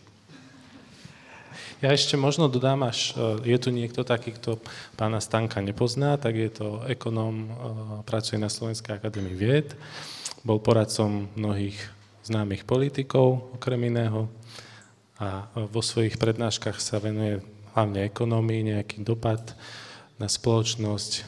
Hodne tam zaznieva pojem kríza, strategiím. Strategie do budoucna a podobně, takže máme se na čo těšit. Takže Petr Staněk a v tuto chvíli předávám slovo. Dovolte, těžko přednášet v slovenštině nebo v češtině, mám takové malé dilema po slovensky nebo po česky, ale protože teď jsme se uzmuli na moravském a českém území, dovolím si přednášet i v češtině. První otázka. Známe situaci, ve které jsme? Znáte skutečně svět, ve kterém žijete teď? Ne v tom světě duchovní obrody příští, ale ve světě, který je teď, kolem vás. Slyšeli jste různé pohledy na svět kolem vás. Já si dovolím ukázat i některé další zvláštnosti. První. Všeobecně se tvrdí, že nemáme peníze. Nemáme peníze na důchody, na inovace, na techniku, na zemědělství, na vaši práci, na kulturu, na nic. Nemáme peníze, takže pár čísel k úvaze. Budu mluvit raději o Evropské unii, abych nepodrážil vaše nacionální cítění. Korupce, 4 biliony euro, opakuji, 4 biliony euro ročně, co nás to stojí. Operace náhradních zákona 1 bilion euro. Neporušili jste zákon, pouze ta korporace jde po hraně. Někdo říká, že ta hrana je široká jak šestiprouda dálnice. Naštěstí nemáme šestiproude dálnice, ale máme taky podniky, které jdou po hraně. Třetí oblast. Transfer pricing. Systém, který používají transnacionální korporace, který znamená, že si vytvoříte pobočku, účtujete mezi nimi služby, či náhodou účtujete takovou vysokou cenu, že žádná zisku a daní podléhající suma nezůstane a vy si ty zisky transferujete do zahraničí. Evropské státy v téhle rozsahu za fiskální rok 2018 přicházejí o 4,5 bilionu euro. Další zvláštnost. Víte, že máme statistiku, statistiky mapují všechno možné. E, sice Churchill říkal, že věží pouze číslům, které sám upravil, my máme ovšem oficiální statistiky, máme taky Eurostat a ten kromě jiného jednou za tři roky zjišťuje straty podniků Evropské 27 z titulu vnitropodnikové kriminality. No a tyhle ty straty ročně činí přibližně 3 biliony euro. Takže se ptám, jaký je oficiální ukazatel ziskovosti evropských podniků? 3,5%, jak je oficiálně uváděno, a nikomu nechybí těch 3,5 bilionů euro? Teď jste slyšeli čísla. Co to ale znamená? Nemáte na penze? A jak to, že nemáte na penze? Kolik platí stát za vás, jako pojištěnce státu, za všechny důchodce, učitele, žáky, studenty a tak dále? Platí 100% povinné pojistné sumy? Nebo platí 90, 80, 70, 60, 50, 40% povinné sumy. A pak nejsou peníze. No ale říkáme, že přeci hlavní problém penzijní reformy je v tom, že se změnil poměr lidí v produktivním a poproduktivním věku. Jako kdybychom byli padlí na hlavu a divili se, proč paní Merklová je klidná, když Donald Trump mává celý. Proč je klidná? Z pragmatického důvodu, protože 50% produkce vyrobené v Německu koupí lidé na 65 let. Druhá část, většina se vyveze do zemí Evropské unie, kde zaplatí eh, a dají půjčky německé banky, aby ti chudí Španělé, Italové a ostatní kupovali německé výrobky. Aniž to jsou kvalitní. A pouze zbylá část se vyveze mimo teritorie Evropské unie. Shodou okolností nejvíce jsou to auta a strojenské výrobky. To je citlivá stránka. A máme se tedy na důchodci dívat jako na někoho, kdo představuje černou díru v příští společnosti, do které budeme muset valit miliardy euro, protože důchodců bude přibývat a naše populace stárne. První problém. Druhý problém. Znáte, že se dneska diskutuje o průmyslu 4.0 a umělé inteligenci, digitalizaci našeho systému a máte dokonce šest vládních výborů České republiky, mám čest být ve třech, které se zabývají technologiemi smart, digitalizací, regionálním rozvojem a tak dále. Problém. Co je průmysl 4.0? V které fázi je průmysl 4.0? Upřesním, jsme ve třetí fázi. Již nejde o roboty, které jsou kognitivní, nemusíte je přeprogramovávat, sami si volí postup řešení zadané úlohy, ale pozor, s tím souvisí nové materiály fenomenálních vlastností, jak by se vám dámy líbila tahle ta podoba. Ráno si oblečete nějaký kostým. Když se ochladí, kostým změní barvu a vlastnosti. Bude vás oteplovat. Když je horko, ochladí vás. Vyrábí elektrinu pro váš mobil. Zabezpečuje úložiště dat. Monitoruje váš zdravotní stav.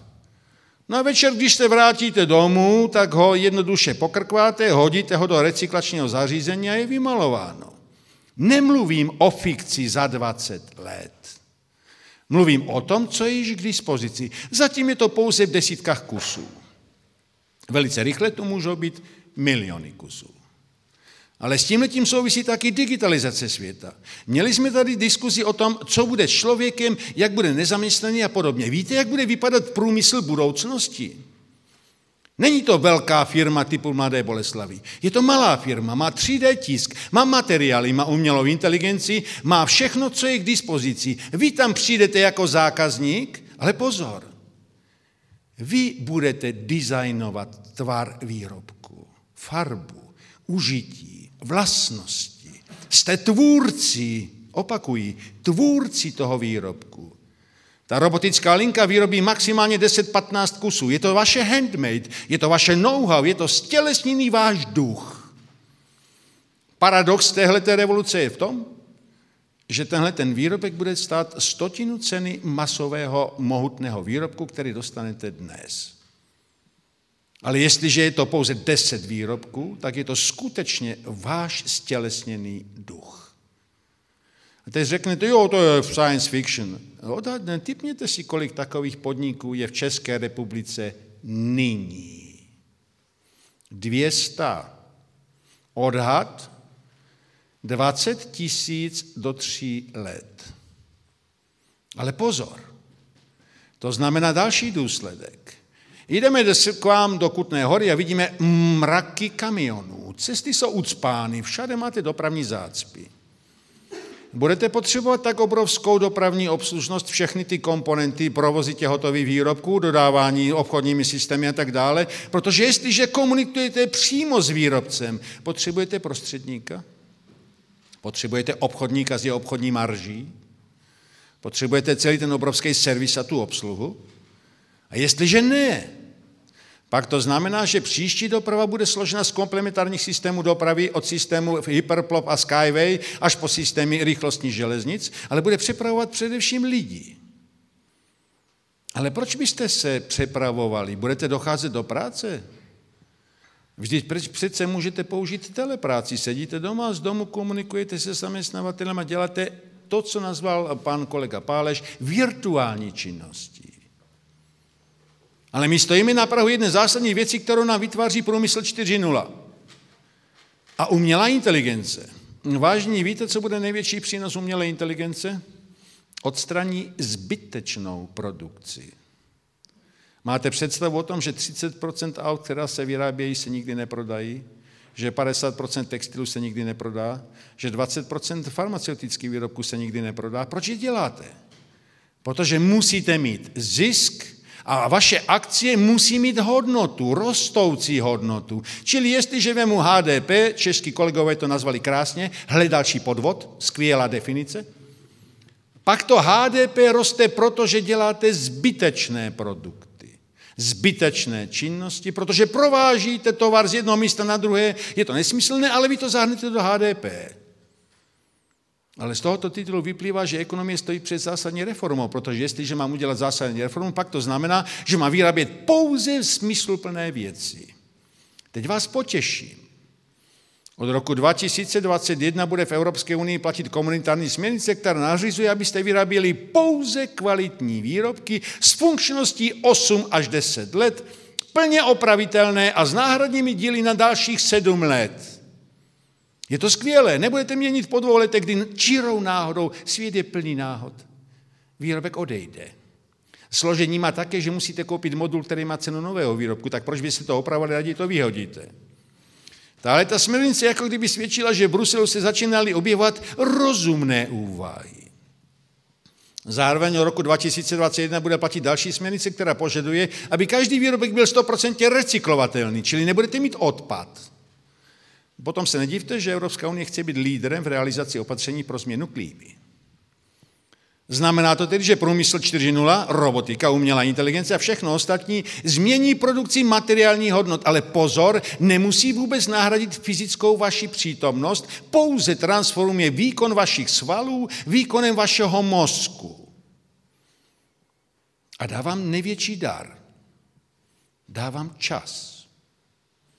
A teď si představte, díky medicíně dožijete 100 let. Nebudete bohužel ve vegetativním stavu, kdy vaši příbuzní pouze se ptají, napsali jste již testament nebo ještě ne. Fungujete, žijete. Příroda vás naprogramovala na 110 až 120 let zdravého života. Pak to ale znamená, že půjdete do důchodu, i když máte důchodový věk 70, půjdete do důchodu a máte před sebou 30 let ten problém bude komplikován tím, že nebudete dělat pět dní v týdnu, ale dva dní v týdnu. Tak, jak to dělají v jedné bavorské fabrice, kde zavedli kompletní robotizaci a lidi nepropustili, dali možnost vzdělávání, dali možnost seberealizace. Dobrá, budete mít 30 let. Čím naplníte 30 let? Budete hrát počítačové hry? No který blbec dement by to dělal? Budete cestovat? No bohužel stále více turistických destinací se uzavírá, limitují počty turistů. Již to nejsou Benátky nebo Valencie, jsou to taky Indonésie, je to Nový Zéland a další, protože ty turisti devastují, co tam je. Takže asi ta turistika nebude. No jeden moudrý člověk v Bruselu řekl, no víte, to bude prosté. Člověka zavřeme do místnosti 2x2 metry, dajme mu virtuální realitu tři rozměnou, takže má pocit, že je na pláži a víte, krásně vane. Moře šumí. Občas mi padne na hlavu kokosový ořech. Skvěle. Je to virtuální, nemusíte se obávat, ten ořech nemá žádnou váhu, takže neudělá boli na hlavě. Tohle to vám vydrží 30 let? A přesně v duchu toho, co říkal pan Páleš přede mnou, máte přeci jednu fantastickou věc. Znáte sami sebe? Znáte, jak funguje váš organismus? Umíte si představit, jak funguje váš mozek a vaše neurální systémy? Umíte si představit, co je zlatá triáda? Mozek, trávicí trakt, imunitní systém. E, mluvili jsme o umělé inteligenci. Umělá inteligence posouvá signály ve své struktuře rychlosti 300 000 km za vteřinu. Váš mozek posouvá signály rychlosti 1400 metrů za vteřinu. Je tedy pomalší. Úložné kapacity informačních technologií vo vztahu k umělé inteligenci jsou prý neomezené. Drobná otázka na vás. Jaké jsou paměťové engramy vaší paměti? Kolik si pamatujete? A když vám řeknu, že vaše paměťové engramy obsahují všechny informace od okamihu vašeho zrození až do dnešní doby. Pouze platí v informačním systému našeho mozku jedna krásná směrnice. Co nepoužíváte, nezapomenete, ale je pouze vypnuto. Na největší objev neurologů máte ne mozek, ale máte neuroplastickou mapu. Neuroplastická mapa propojuje všechny vaše senzorické systémy. Kromě jedné perličky nemáte pět smyslů, ale 21 smyslů. Vytváříte endimenzionální obraz reality, ve které se pohybujete a který můžete tvořit a přetvářet svou vlastní myslí. Tedy jestliže je používáte nebo patříte k druhu bezmozgovců, zjistujete poklepem. Trojitá ozvěna, nic tam nemáte, můžete být v politických strukturách. Dvojitá ozvěna, něco tam máte, můžete být asistent. No a jestliže není žádná ozvěna, tak máte mozek a co byste tam dělali, že ano? Nesmysl plná práce. Z tohoto hlediska se dostáváme k další zásadní věci. Jak to, že nikoho z vás nezajímá, proč jste nemocní? Já se neptám na řešení klinických příznaků. Já se neptám na symptomy. Já se ptám, co je příčinou vašich nemocí. A teď malá futurologická expanze. Německá koncepce platná od roku 2022. Pět bodů. Kvalitní agrární sektor, kvalitní potraviny, kvalitní zdravotnictví, kvalitní vzdělávání, kvalitní ekologická energetika. Proč pět bodů? Představte si, že váš organismus je takový všivák.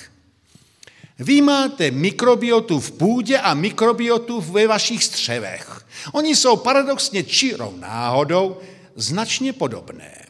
Prostředníkem jsou potraviny, a ty potraviny máte jako produkt zemědělství. Jsou tam minerální prvky a stopové látky, které váš organismus využije, použije pro všechny své činnosti a tak dále. Ale Protože jsme líní, a dovolím si oponovat panu Pálešovi, hlavním hybatelem inovací není myšlení, ale línost. No protože jsme líní, no kdo by prosím vás hnůj zadělával do půdy, nějaké blbec, že ono to smrdí, vanilková vůně chleba, není to ono. No tak použijí chemické látky, prosté, rozpráším, rozmetačí, vybaveno. A čím více potřebují potravin, tím více chemie. Takže jo, v té půdě budou změněny struktury minerálních látek a na místo železa nebo zinku tam bude hliník. Bohužel váš organismus nepozná rozdíl. A na místo zinku váže hliník. Hliník mění ale vaši strukturu mitochondria genetických řetězců. Takže se vám objeví alergie, onkologické nemoci, kardiovaskulární choroby, Parkinson, Alzheimer a tak dále. A vy nevíte proč? Protože neřešíte proč. Řešíte pouze jak pak. Čili klíčovou otázkou zdravotnictví budoucnosti nebude robotická chirurgie, nové materiály na lepení vašich rán, ale bude snaha pochopit příčinu nemocí. No a ekonomicky máte k tomu malý bonus. Odhalení příčiny nemocí znamená, že podporujete prevenční program a 10 euro prevenčního programu znamená ušetření tisíce euro klinických výdejů. A vy konečně fantasticky uděláte věc, kterou žasnou všichni ministři zdravotnictví.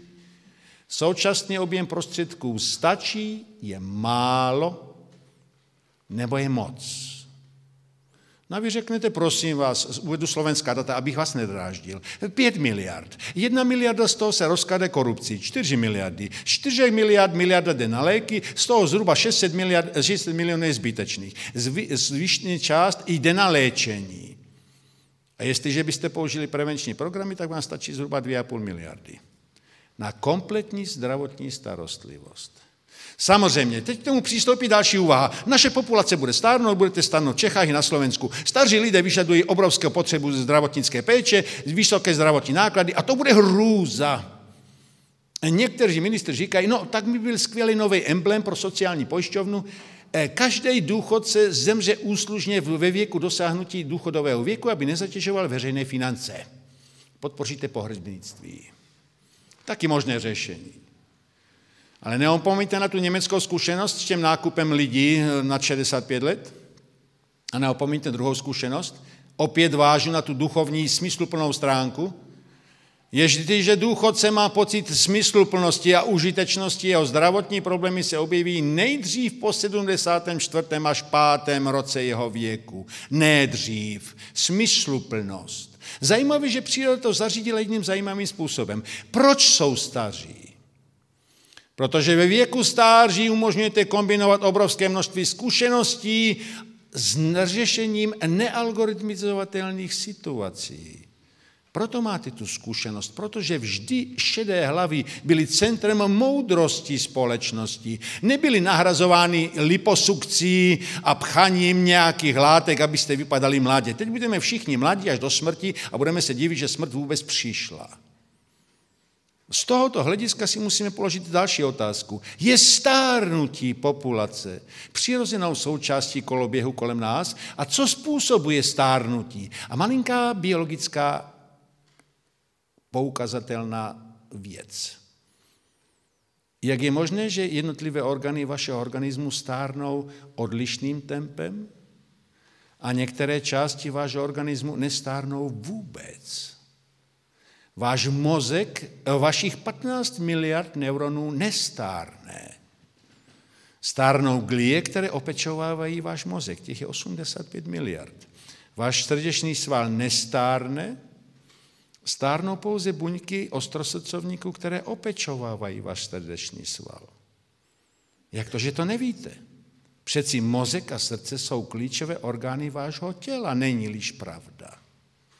A co takhle další zvláštnost? Klíčové orgány vášho těla jsou uloženy ve vacích. V těch vacích je tekutina. V té tekutině jsou speciální buňky, které obnovují a rekonstruují buňky vašich klíčových orgánů. Ale platí taky druhá zvláštnost, jestliže vás operují, tekutina se obnoví, ale ty buňky již definitivně zmizí. Proto se teď uvažuje o tom, že chirurgický zásah je pouze poslední obrannou linií. No a teď si vemte další zkušenost. V přírodě je, ta příroda je geniální, proto je to taky matka, že ano, najdete na každou nemoc lék. Přírodní, nechemický. Protože pochopitelně, co znamená nemoc? První otázka. Jestliže se nemocní, co to znamená? Je to signál vašeho organismu, že něco děláte špatně. No, když se přežerete na Vánoce a pak jdete do fitka, abyste to minuli a trefí vás šlak, tak je to celkem logické řetězení souvislostí. Nepřežírejte se, nemusíte jít do fitka, stačí, když se projdete, protože člověk je od přírody konstrukce běžce a chodce a nemáte problém. Druhá věc. Všechny studie, včetně čínské studie, kterou se pochybi, pokoušeli spochybnit, dokazují jednoznačně tuhle tu skutečnost. 80% vašich nemocí má původ ve chemickém zložení vaší stravy. 3 až 5 je produktem genetické zátěže, ne více. A všechno ostatní je produktem smogu kolem vás. Takže máme smog elektrický, zvukový, elektromagnetický, světelný a všechny ostatní druhy smogu. To znamená výraznou destrukci toho, co nazýváme bezpečnostní protokoly ve vašem organismu. Znáte vůbec nějaký bezpečnostní protokol ve vašem organismu? A když vám řeknu, že jsou to stovky bezpečnostní protokolů, protože tyhle ty protokoly mají jednu vzácnost. Váš organismus musí fungovat v tom, čemu říkáme dynamická rovnováha. Ten zákon je univerzální zákon vesmíru. Všechno kolem vás funguje v principu dynamické rovnováhy. Znamená to, že jsou síly, které ji porušují a síly, které ji obnovují. Aby zůstala dynamická rovnováha, máte první princip. Bezpečnostní protokol. Druhý princip. Diverzita, různorodost. Různorodost, prosím vás, není výsledek Darwinova evolučního výběru, silnější vyhrává. Diverzita vytváří parametr pevnosti nebo křehkosti systému. Představte si, že byste měli společnost složenou pouze z bohatých a chudých. Diverzita je potlačena, tahle ta společnost imploduje a zřítí se v totální destrukci. Jestliže máte přirozenou strukturu členění společnosti, pak to znamená, že tahle ta společnost je odolná vůči všem otrasům, které se objevují. Může řešit tyhle ty otrasy, protože má vnitřní síly na obnovu prostředí. Teď drobná otázka. Všichni čtete o klimatické nouzi.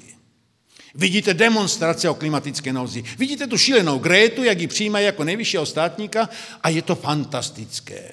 A paradox je, že její otec prohlásil na tiskové konferenci, že dostala Aspergerův syndrom v 11 letech, když zjistila, že se planeta otepluje. Kdybyste náhodou měli děti v tomto věku, prosím vás, žádné oteplování, neposkytněte informace. Ale drobná otázka. Proč právě teď? Ne před rokem. Ne před pěti. Proč právě teď? Zkusili jste přemýšlet, nebo jestli máte čím přemýšlet? První otázka. Teď proto, že ty klimatické modely, všimněte si ta drobná přiznání, neuvažovali s permafrostem, neuvažovali s klatráty, neuvažovali s metanem uvolňovaným z obrovských území, neuvažovali se změnou struktury mořské vody, neuvažovali změnou výměny energie mezi oceánskými vodami a atmosférou, neuvažovali se změnou oběžné dráhy země, která na vaše překvapení se každých 100 tisíc let změní z eliptické na kruhovou a z kruhové na eliptickou. Což znamená změnu intenzity slunečního záření dopadajícího na povrch planety v rozpětí od 23 po 40% Žádné emise. Druhý problém. Jestliže zjistíte, a to je ta zvláštnost, že za posledních 18 milionů let jste měli 52 teplých, 52 studených období, pravidelně cyklovali 100 000 let glaciál, 10 000 let interglaciál. Výjimka je pouze před 425 tisíci lety, kdy interglaciál dosahoval délku 24 tisíc let. Před 413 tisíci lety bylo na, na planetě o 3 stupně více a hladina CO2 byla poloviční. Co to znamená vážení? Že hladina CO2 není hýbatelem změny teploty. A neplatí prostá jednoduchá úvaha, která je základem úvahy průmyslu a lid. Člověk, emise, skleníkový efekt, nárůst teploty, zpětný chod, bude to obrovský biznis prostor. Co je psáno v pařížském protokolu? Pro příštích deset let. Každý rok. Že musíte investovat 1 bilion dolarů ne na zastavení globálního teplování, ale na adaptační procesy v důsledcích změn globálního teplování. No a teď se vrátím k té mikrobiotě. Paradox. Kdybyste nezničili mikrobiotu české a moravské půdy, každý rok spadne na vaše území 60 miliard kubíků vody. Je zachyceno pouze 5 miliard. Všechno ostatní odteče. Kdybyste změnili mikrobiotu, tak vaše půda bude vázat 18 až 20 miliard kubíků a české a moravské země nebudou mít problémy s vodou příštích 100 let. Takže jaký je to problém? Problém zemědělství, sucha, plodin, rozumu lidského druhu, agrární funkce anebo komplexního pohledu na životní prostředí. Pak tohle znamená další klíčovou otázku.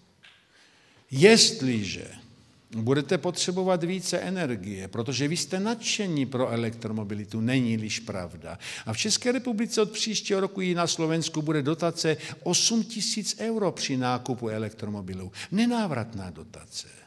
No, který byl bez by si nekoupil elektromobil. Je sice pravda, že stojí 30 tisíc, no ale těch 8 tisíc to je tedy pokušení jako bejk. Že ano a budete eh, méně produkovat emise. Skvěle. Ovšem ten váš elektromobil musíte nabít, takže máte dvě možnosti. Buď ho nabíjíte 4 hodiny, ale použijete klasickou nabíjecí síť. Nebo ho nabíjete 4 minuty, ale potřebujete síť, která má dobíjecí výkon 910 V. Ne 220, ale 910 V nemáte, protože byste museli postavit novou dobíjecí elektrickou síť. A kromě jiného drobná, drobná úvaha profesora Wagnera z ČVUT, kdyby polovička lidí v Čechách přešla na elektromobilitu, tak potřebujete jeden temelin. Ještě jeden.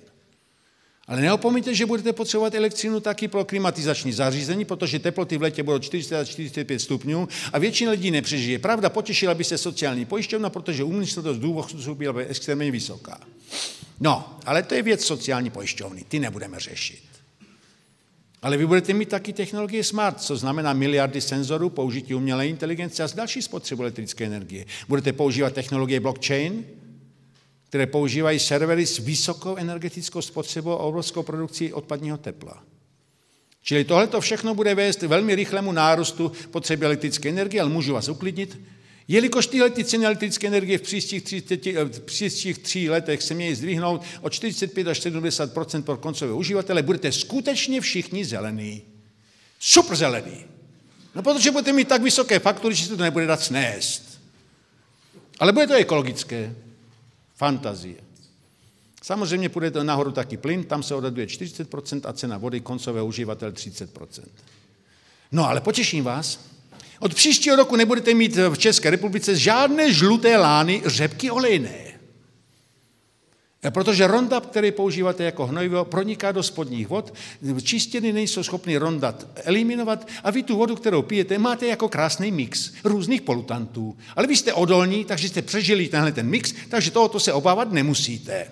No ale bychom to vyřešili, měli bychom odstranit tu řepku olejnou, ale my to odstraníme ne kvůli Roundupu, ale protože tahle ta plodina zásadním způsobem snižuje schopnost půdy vázat vodu. A jelikož Česká republika je taky v tom materiálu Evropské unie o vysychání eh, v Evropské unii, kde máte, že by měla vyschnout středočeská nížina, želivka vás nezabezpečí, a že by měli taky zmiznout moravský úval a vyschnout, tak musíme řešit sucho. Slováci se netěší. Znížení průtoku Dunaje eh, po vyschnutí a zmiznutí alpských ledovců bude znamenat vyschnutí třetiny podunajské nížiny a vyschnutí východoslovenské nížiny. Takže vidíte, jsme bratrský i v tomto ohledu. Znáte to, že největší radost je to, když sousedovi zdechne koza. Není na tuhle, to je pocit štěstí. No a teď jsme u další otázky. Jestliže tyhle ty přírodní změny se mění tak radikálním způsobem, co takhle agresivní druhy rostlin a živočichů pronikajících do našich území, dokonce v Čechách byl zaznamenán ten mimořádně nebezpečný e, červený rudej pavouk, je veliký asi takhle, a bohužel, když ho uvidíte, utíkejte. Jedno kousnutí zabezpečí vaši smrt do 20 minut, proti jedné existuje. No a samozřejmě jsou tam taky další paradoxy. V Německu klesl počet hmyzu o 75%. Z 10 milionů párů škovránků zůstili pouze 1 milion. Dneska se v Německu objevili komáři, které přenášejí nilskou horečku. Dokonce již mají dva mrtvé. Protože ty komáři nemají nepřátele. Opět dynamická rovnováha, kterou jsme porušili. No ale vy budete mít roboty, budete mít umělou paměť, budete mít umělou inteligenci. Proč byste si to pamatovali? Budete mít externou paměť napojenou na vás. Úvahy uh, transhumanistů o tom, jak vám implantují čip a ten čip vám umožní, abyste otvírali dveře ne rukou, ale myšlenkou, je nesmírným posunutím lidské civilizace. No proč bych natahoval ruku, že ano? Už mi stačí dálkové ovládání, to pak transportují do tohoto mikročipu. Jenomže problém všech transhumanistů je v jedné drobnosti. Chcete upravovat systém, který neznáme. Drobná kontrolní otázka. Kolik procesů probíhá ve vašem těle v každé vteřině vašeho života souběžně? Zjednoduším to. Jeden milion. Umíte si představit, že ve vašich neurálních synapsích Probíhají toky informací, které jsou modulovány v sedmi dimenzích. Elektrická dimenze je pouze ta jedna z nich a je nejméně důležitá, protože máte ještě biochemickou, neurostimulační, vibrační, horizontální, vertikální a nemateriální složku. Když to angličané zjistili, vyděsilo je to. Informace proniká, ale nemůžete zjistit jak. Je to stejné jak u černé hmoty a energie. Víme, že je ve vesmíru, víme, že tvoří 80%, akorát nevíme, jak ji detekovat. No a co takhle skutečnost, že máte dva mozky? A vy máte opravdu dva mozky. Druhý koncentrát nervový buněk je kolem vašeho trávicího traktu. Je dokonce jeden a půlkrát větší než váš mozek. Jako kdyby někdo projektoval a předvídal, že váš mozek bude stejně nefunkční té v horní hlavě. Ti, kteří ho nemají, se alespoň nemůžou utonout, protože vždycky je to bude nadnášet. Ti ostatní bohužel se můžou utopit, ale to je ta druhá stránka neštěstí, že máte mozek. Ten druhý mozek je nesmírně důležitý, protože on řídí všechny procesy autonomního typu ve vašem organismu. Držím to, tenhle ten mikrofon. Vůbec neuvažuji nad tím, že v současnosti koordinuju 200 svalů, které drží ten mikrofon. Já se hýbu, neuvažuji vůbec nad tím svou polohou v prostoru. Všechno to funguje automaticky. Umíte si představit takhle dokonalou inteligenci?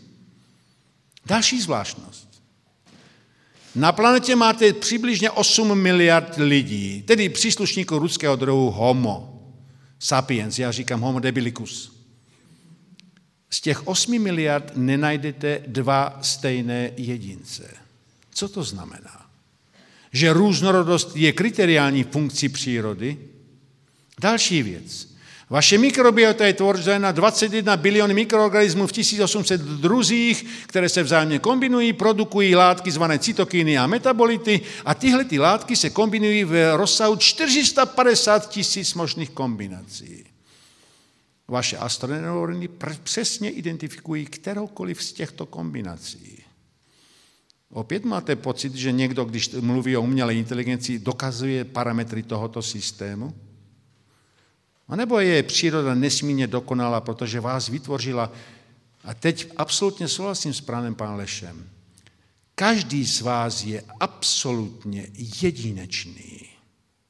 Shoda mikrobioty ve vašich střevech se týká pouze 15% Všechno ostatní má individuální architekturu.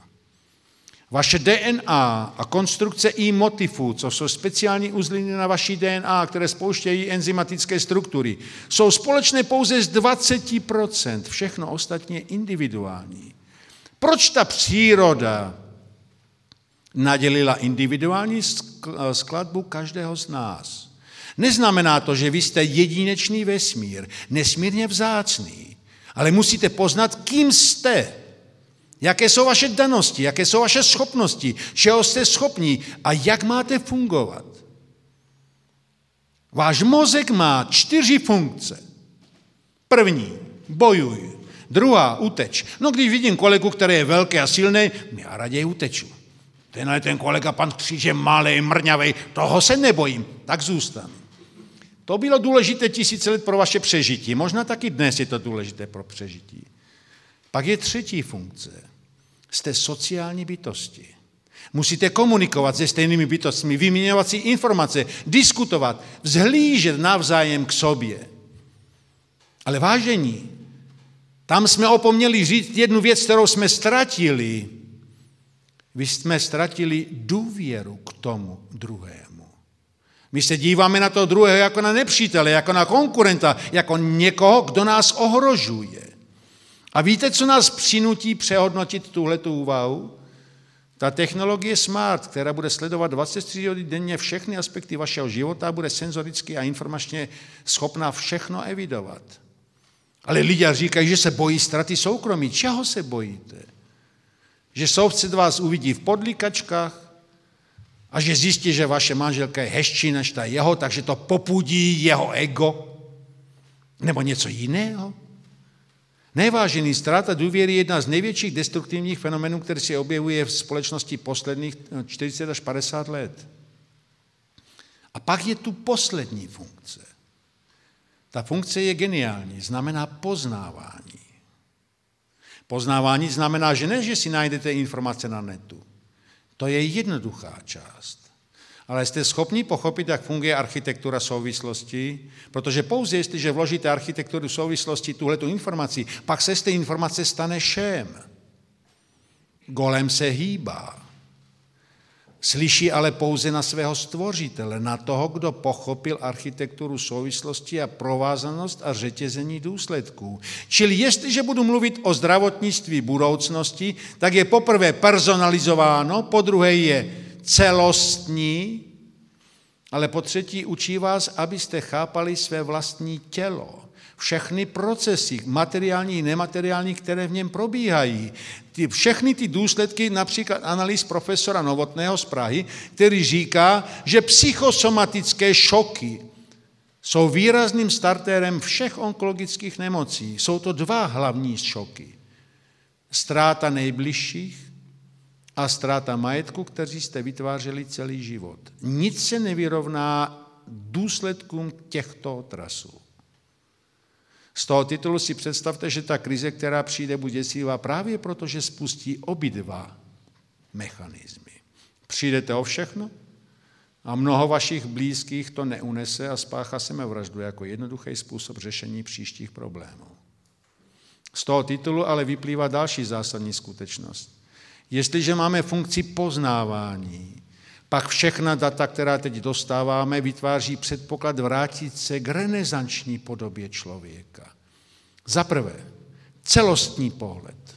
Za druhé, dynamický pohled. Za třetí, z tohoto vyplývá poznání sebe sama, za čtvrté poznání sebe sama ve společnosti a za páté poznání vztahu společnosti a přírody. Protože klíčovou podmínkou přežití není jsou geoinženýrské projekty rozmístění kovových jehliček kolem planety, ale nalezení nové dynamické homeostáze, to znamená dvojvrstvové rovnováhy. Rovnováhy ve vnitřku systému, čili ve společnosti a rovnováhu mezi společností a přírodním prostředím. To je jediný způsob, jak přežít na téhleté planetě.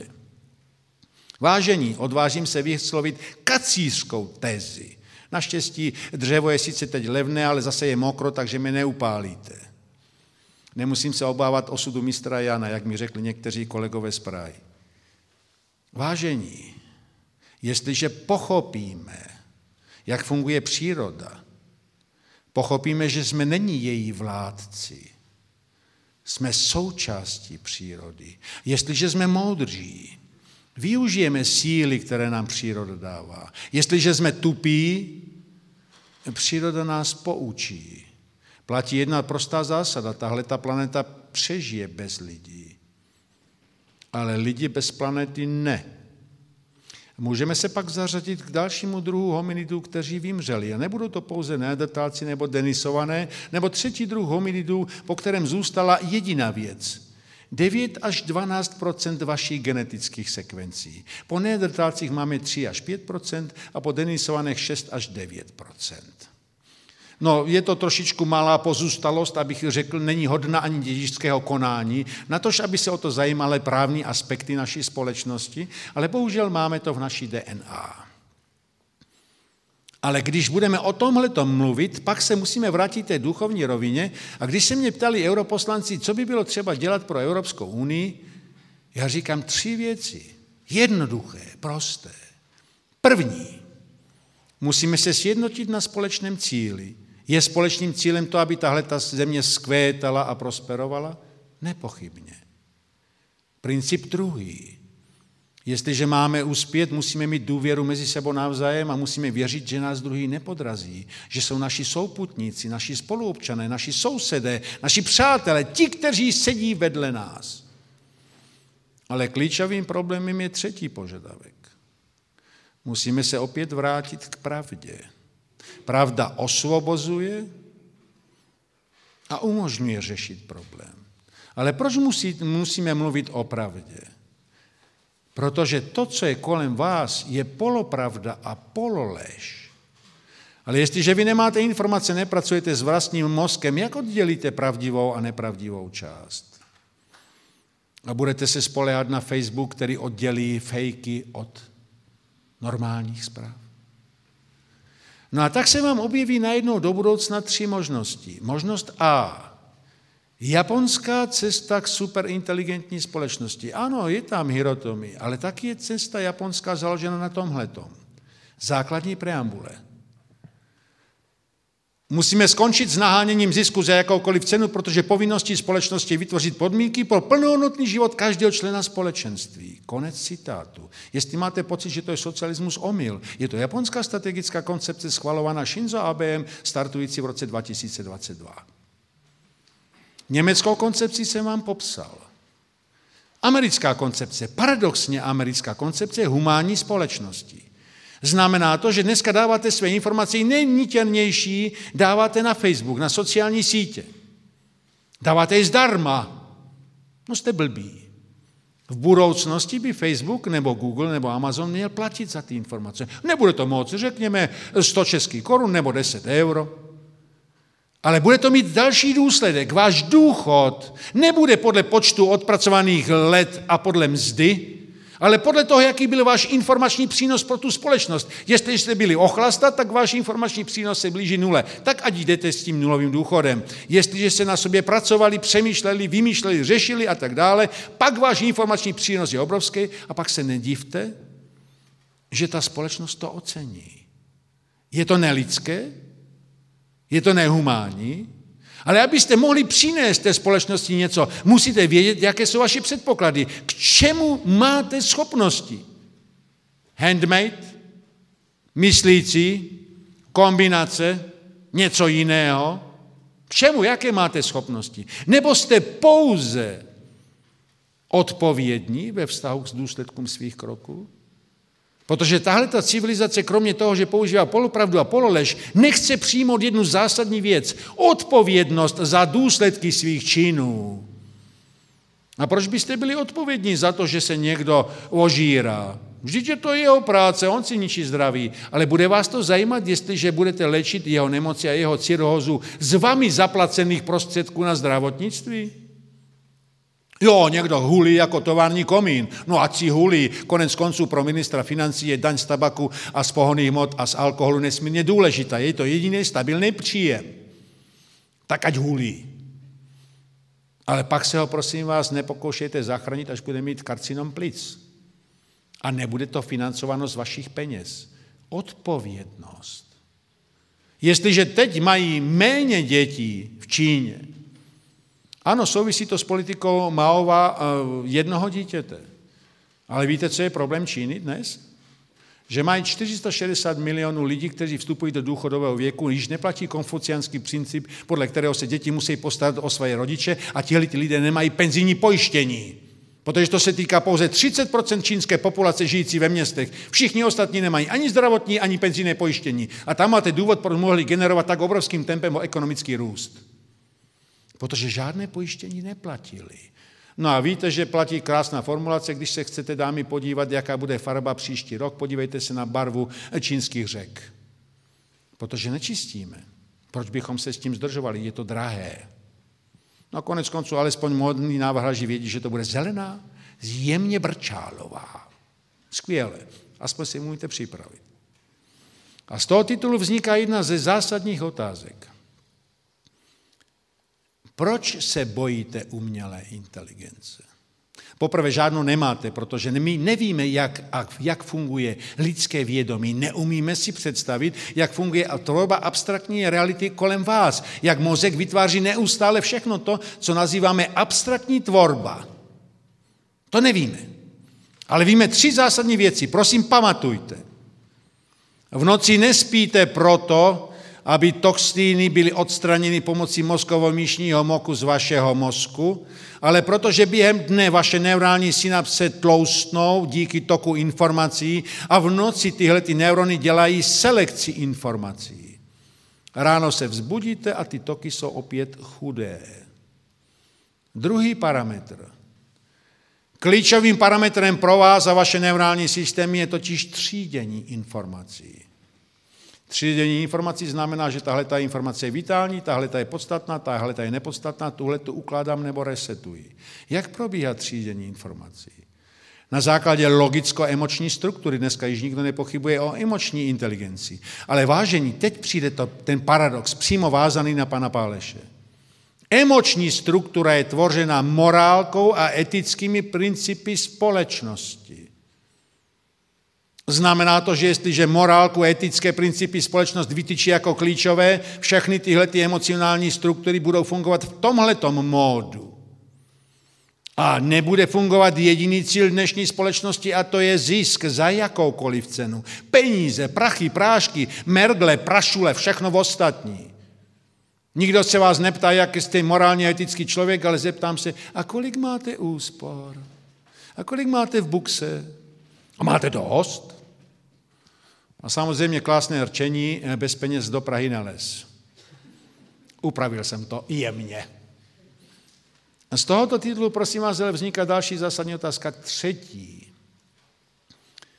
Jestliže v budoucnosti velká část spotřeby společnosti je nemateriální, je to například design, kultura, móda, sport, turistika a tak dále, a tahle ta část je formovaná společenským vědomím, Vidíte to krásné propojení mezi společenským vědomím a kriteriální funkcí třídění informací ve vašem mozku? A uvědomujeme si, že tahle ta funkce, jestliže bude zneužita, tak v příští válce nemusím obsazovat vaše území. Pouze změním vaše myšlení a vaše společenské priority. A vy budete z radostí plnit příkazy toho, kdo vás ovládá, a nebude mít on žádné vlastní ztráty, jeho společnost vítá tenhle ten způsob eh, optimalizace vztahu k sousedním zemím. A pak budete mít vyřešenou většinu problémů. Ale samozřejmě etické a jiné normy budou taky v jiném rozměru. Mluvili jsme tady o klimatických změnách. Jeden z velkých problémů jsou migrační přesuny. Ono je to přímo propojeno.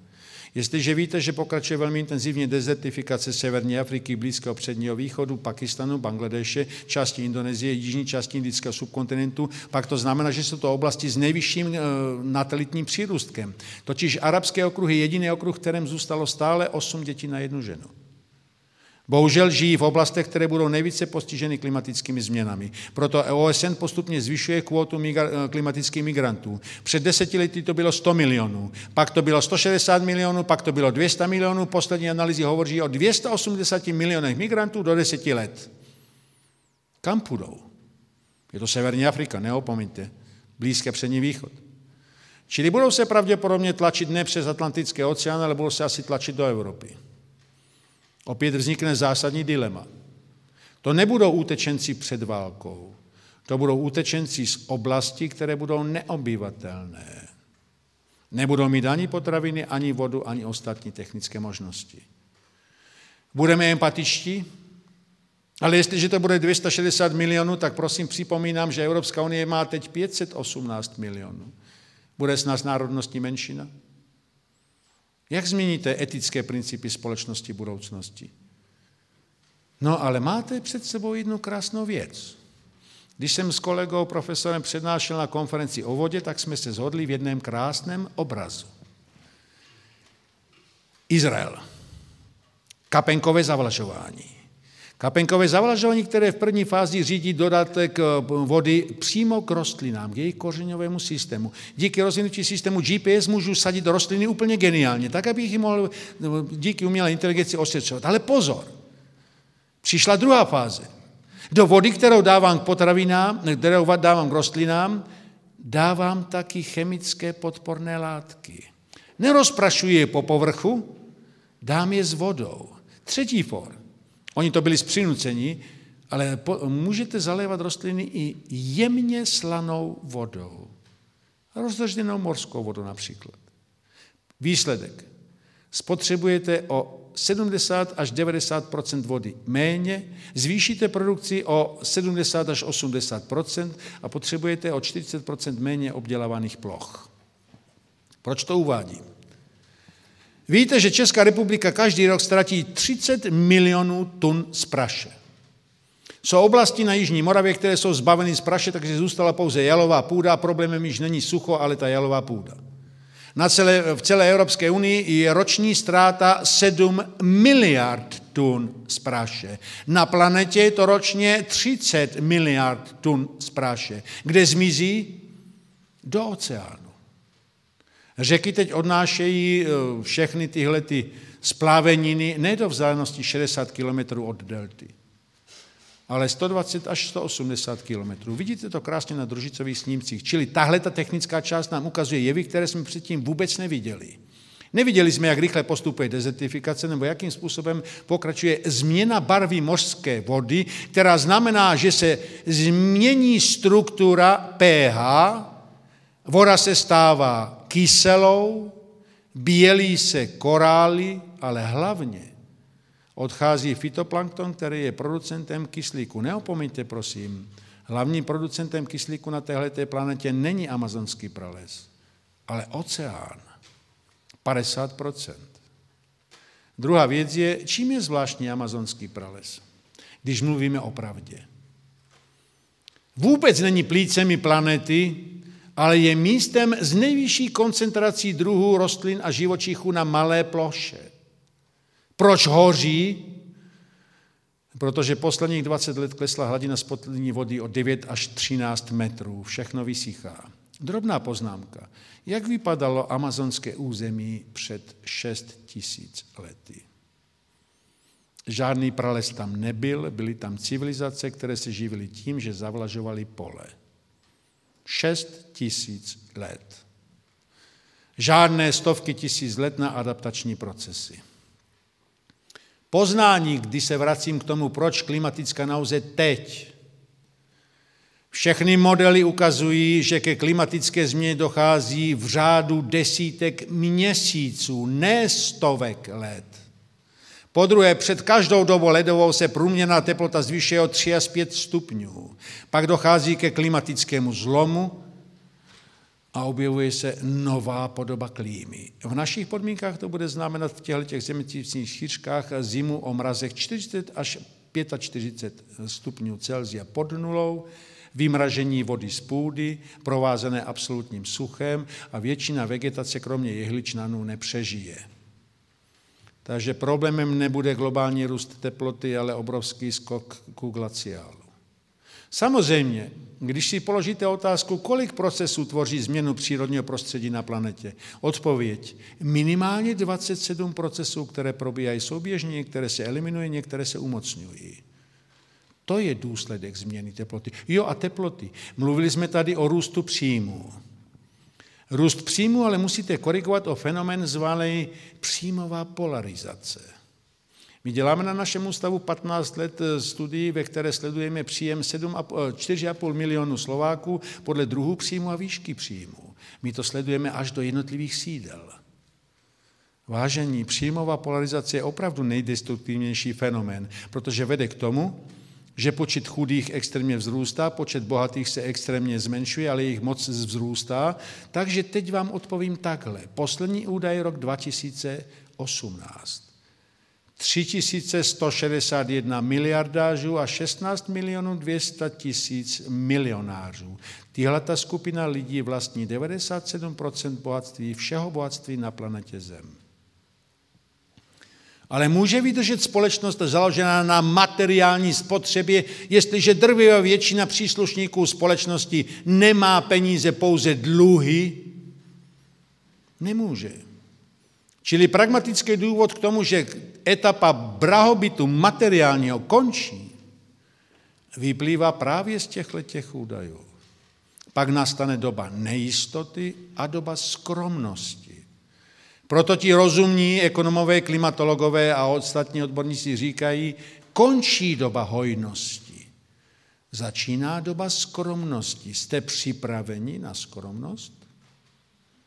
Jste připraveni na to si říct, kolik věcí skutečně potřebujete ke kvalitnímu životu. Potřebujete to hromadění věcí, které opečováváte, berete si další úvazek, abyste je zaplatili, nebo si berete další spotřebák a stejně po půl roce ty věci vyhodíte, protože chápete, že jsou zbytečné a čím více těch věcí máte, tím se větším otrokem těchto těch věcí. No ale kdo by si nekoupil um, čtyřkolku, že jo? Vždyť všichni na ně rachotí, no a proč ne?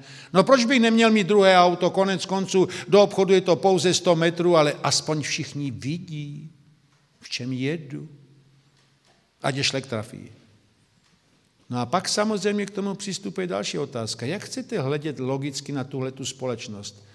Umíte si představit, že před deseti lety v Evropské unii se zničilo 60 milionů tun potravin. Před pěti lety 80 milionů tun potravin. A za rok 2018 je to 111 milionů tun potravin, které jste nejdřív sanovali subvencemi, aby se vypěstovali, pak zpracovali, pak uložili a pak zničili. Nedáte je do Afriky.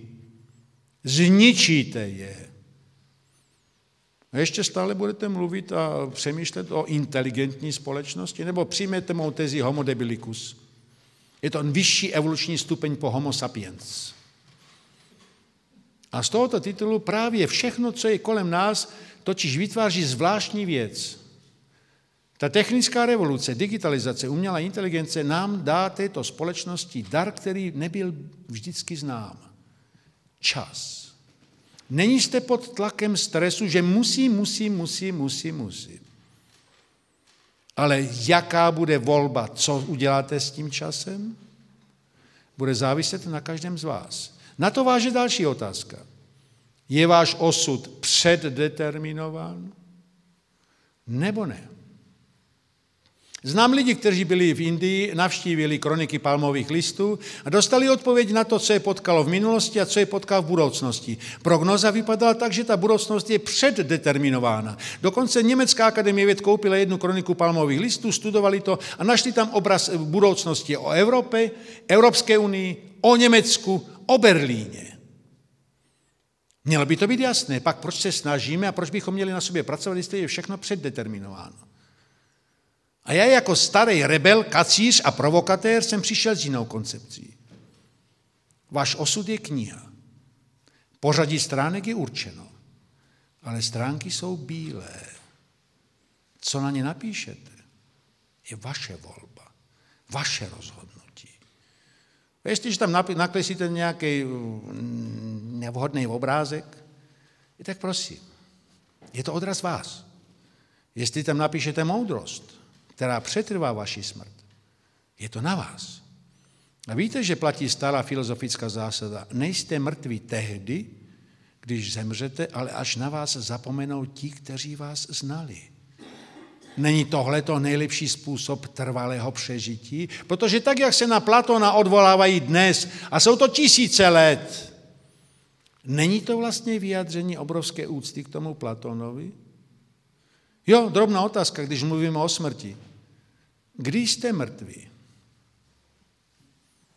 když přestane být srdce a nastoupí klinická smrt, 1,8 minuty, nebo když takzvaně umrtví procesy ve vašem organismu 4,5 minuty, biologická smrt, ale proč potom všechny vyděsily výzkumy, které dokazují, že ještě 8 až 10 hodin po vaší smrti neurální systém funguje v plném rozsahu, přešel na kyslíko-hibernační mechanismus, funguje dál a snímá a vnímá všechno kolem vás. Takže když vás rozebírám po pěti minutách na náhradní díly, ten váš mozek to všechno eviduje. Není to náhodou krásná ukážka bezpečnostního protokolu přírody před tím, kterou cestou nemáme jít? Máme nad sebou přemýšlet, proč jsme nemocní a proč jsme dospěli do toho stavu, pak nepotřebujete náhradní orgány. A pak to znamená, že vlastním poznáním řeším nefunkčnost některých systémů ve vlastním těle. To je ta možnost volby, možnost změny, možnost pochopení jednoty duchovní a materiální stránky vašeho organismu. Protože základem toho všeho je informace. Ale co je informace vážení? Číslo, jednodimenzionální fakt, algoritmus, větvitelný program, který se propojuje s jinými programy, něco, co vložíte do architektury souvislosti a skutečně ten golem se hýbe, to je informace. A jak vy nakládáte s informacemi, které máte, které vy generujete a produkujete? Vážíte si cenu těchto informací? Požadujete, aby byly hodnoceny společnosti jako přínos?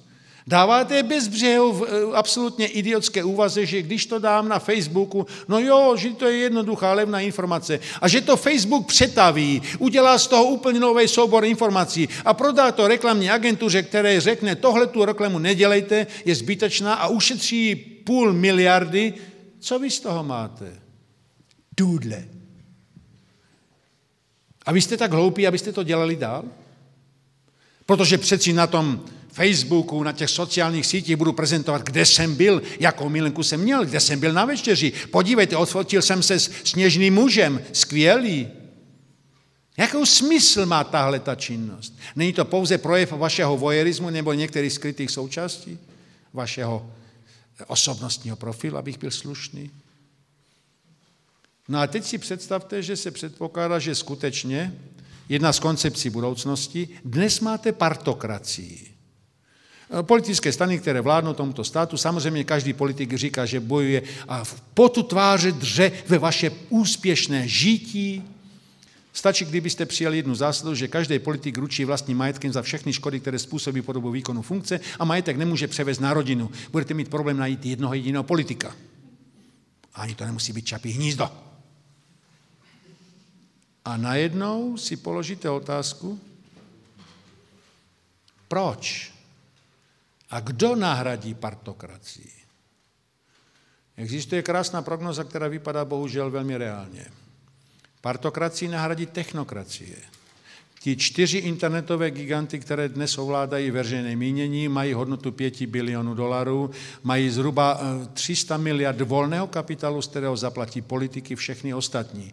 A vznikne něco, co si dovolím futurologicky nazvat nová kompaktáta. Víte, že Brusel teď chce regulovat činnost Facebooku, Amazonu, eh, Microsoftu. Co když vznikne tahle dohoda? Vy nás nebudete regulovat a my vás budeme podporovat. Velmi jednoduchá úvaha. A jelikož bude ten Facebook formovat veřejné mínění, bude formovat to, jaká má být spotřeba, na co má být zaměřena, jakým způsobem máte jednat v složitých situacích. A díky algoritmům umělé inteligence dneska dokážu na základě platební karty, kterou používáte, určit váš psychologický profil vážení. To není science fiction, to je teď. Přidejte k tomu sociální bonus Číny, který znamená, že odpovíte na 27 otázek, například byly vaše děti trestány, podporujete kroky čínské vlády, souhlasíte s tím, aby podpora čínských podniků byla financována ze státních suverénních fondů a tak dále. Propojím to s biometrickým sledováním každého vašeho občana po městě. A poslední perlička. Program vytvořil Google a předpokládá se, že po roce 2022 se zavede v Evropské unii. Jak se vám to bude líbit? Má to jeden for. Pokus. Lidé z Google přišli na velení policie v Pekingu, přinesli pouze fotografii člověka. Test zněl, jak dlouho potrvá, než tohoto člověka zatkne čínská policie. Velký Peking, 18 milionů obyvatel. Typněte si. Nemáte typ? Dobrá. Sedm a půl minuty. Jak budete žít v takhle kontrolované společnosti? Není jste od ní tak vzdálení. Zkuste se zamyslet nad technologiemi smart, které budou v příštích třech letech nasazeny ve všech cídlech České republiky nad tisíc obyvatel. Jo, budu monitorovat pohyb Budu monitorovat pohyb aut, pohyb lidí, volná parkovací místa, úniky vody, úniky plynu, rozsah emisí, rozsah mikrometrických částic, zvýšení teplotních efektů. Můžu vás varovat před rizikem tajfunu nebo nějaké atmosférické hrozby. Je to skvělé. Jediná oplátka? Nebudete protestovat proti kontrole 24 hodin denně. Všech aspektů vašeho života. No ale my jsme líní, tak proč bychom to nedali, že ano? No samozřejmě bude to pak krásné, protože například magistrát Prahy zaplatil 18 milionů českých korun za to, aby jedna agentura čtyři měsíce sledovala, které stanice metra jsou nejvíce zatíženy. Pak dala O2 ponuku, že to udělá za týden na základě informací mobilních telefonů. Výsledek byl stejný, ale trvalo to pouze týden a stálo to milion 600 tisíc. Uvědomte si prosím, že probíhá další proces.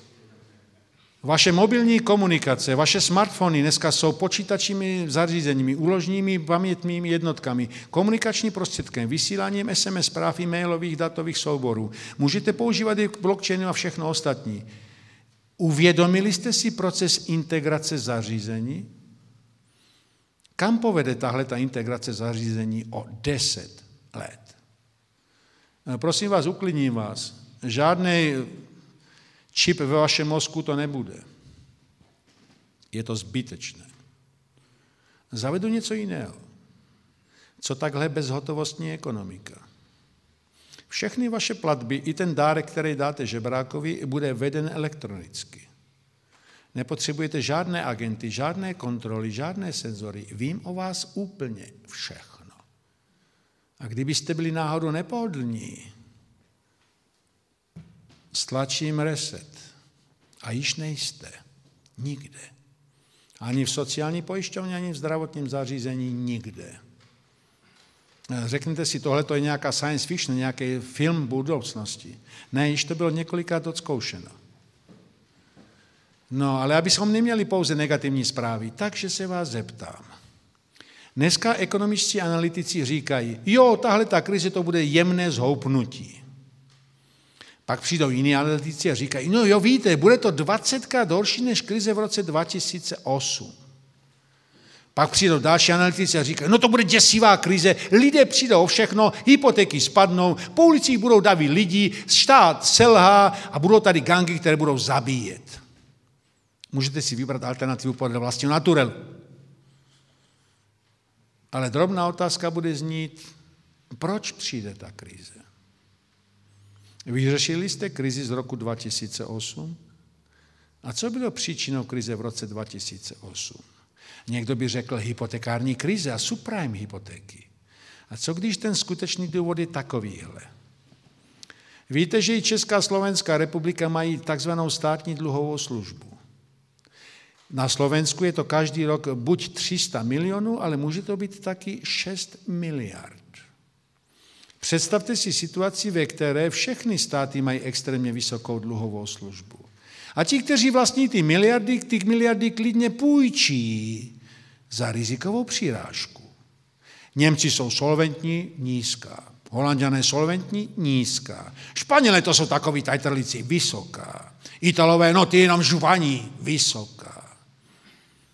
Česká republika je dobrá, zlepšila rating, super, tak dáme malou. Slováci jsou taky dobří, dáme malou.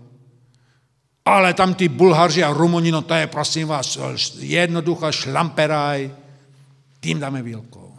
Co se stane pak? A proč to uvádím? Protože všichni tyhle lidé, ti rozumní, mají spočítané, kdy budou vrcholy dalších dluhových služeb. 20, 23, 28.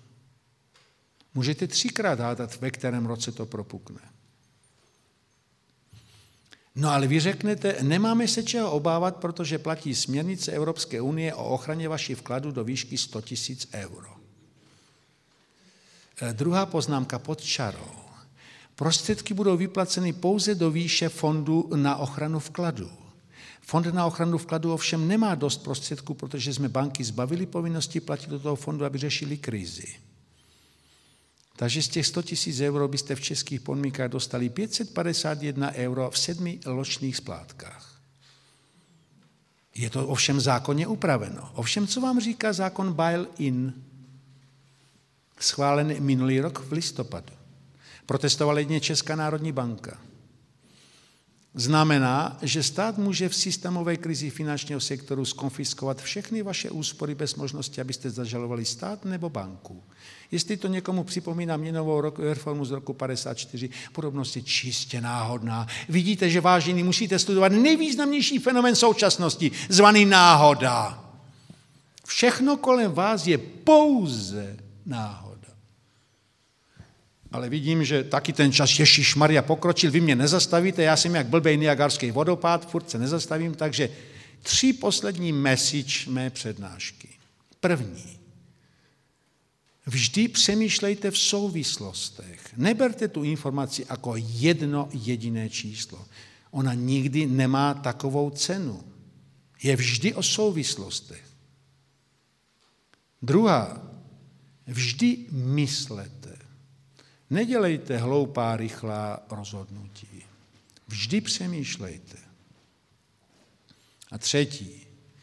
Přeji vám nejenom sluníčko ve vašich duších, ale ať ta zrážka z blbci se vzdálí minimálně na 30 kilometrů. Kilometráž můžete zvětšovat podle libovůle. Děkuji za pozornost a přeji dobrou chuť. Díky.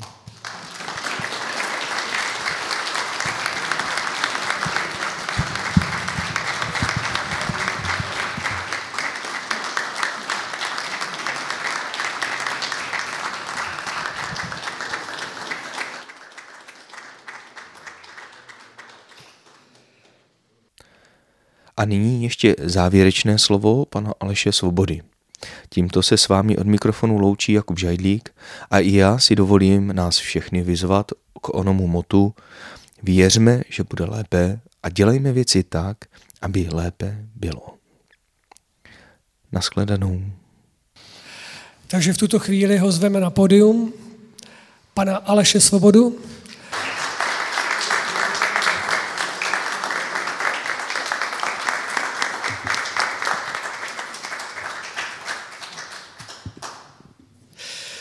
Doufám, že eh, ten můj vstup bude nejenom nějaký rekapitulační, ale že bude spíš eh, motivační pro nás, pro všechny, protože eh, ten čas, který skutečně si Česká konference vytyčila, tak se v tom dnešním dni blíží jakému si milníku. My jsme za to nesmírně rádi, protože přineslo to pro každého z nás obrovské množství prožívání, které bychom bez eh, České konference a Karel ví, o čem hovořím, nikdy neprožili. Poznali jsme mnohé z vás a ještě mnoho dalších lidí, kteří eh, z nějakého důvodu dnes nedorazili, ale eh, jsou za námi, stojí s námi a to, ten zástup lidí nám vlevá naději, protože já si myslím, že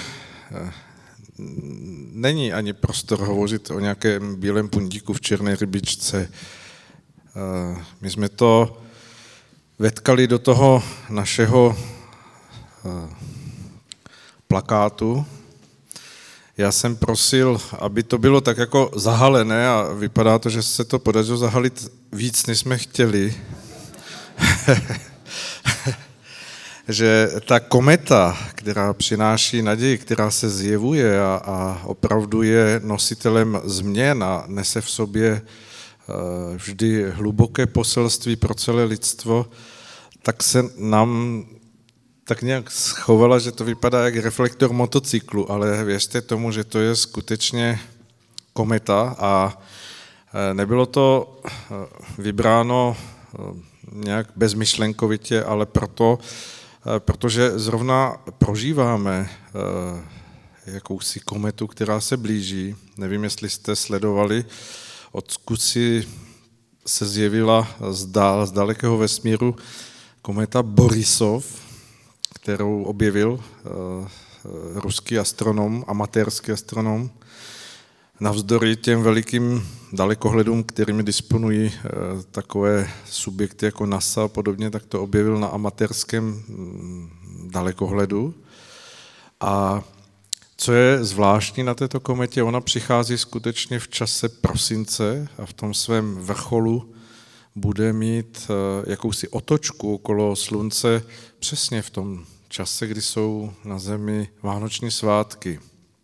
A přestože to není žádný obr, že by už z dálky vypadal, že, že to bude nějaké dramatické, tak my věříme, že na velikosti nezáleží, že je Karle,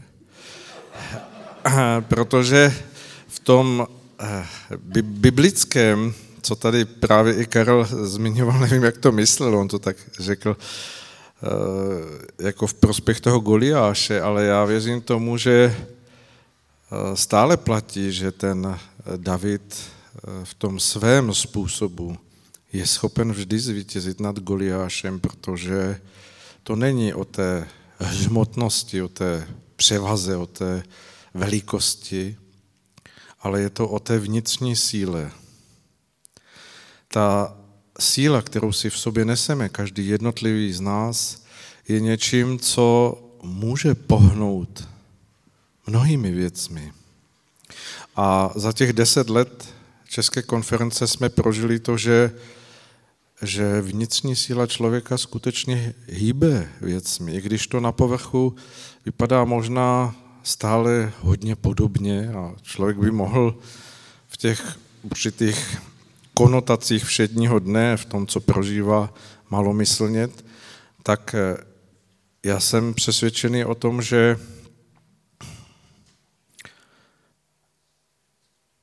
Člověk může malomyslnět i v poslední zatáčce eh, té, té tmavé cesty, ale za tou poslední zatáčkou je pak už východ, je světlo.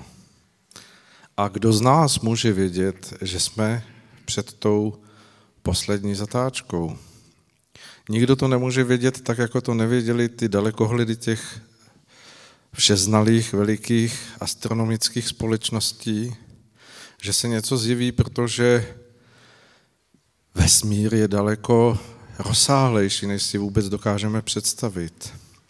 A vesmír je zase jenom malou částečkou ještě něčeho většího. A tak naše vnitřní naladění by mělo neustále hledět k tomu, že východisko je před námi a že to, co na nás může dolehat v těch jednotlivostech, v těch domněnkách toho, jak se věci mohou jevit jako bezvýchodné, tak eh, já jsem přesvědčený, že naopak ten výhled, výhled změny, výhled vzestupu, výhled toho, že to, po čem čestní a opravdoví vnitřně poctiví lidé touží, že přichází. Přemýšlel jsem nad tím, jak to předat, aby jsme si to odnesli jako, jako, jako jakýsi opěrný bod z dnešní konference. A tak mě napadla taková dětská myšlenka.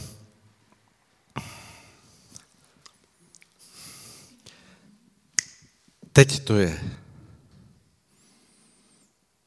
Odteď je ten okamžik, kdy zatáčka, která je před námi, zmizí a přijde to. Když se o to opřeme, já, já, nikdy mi to nešlo, to luskání, tak se omlouvám. Na záznamu to zesílíme, aby to mělo...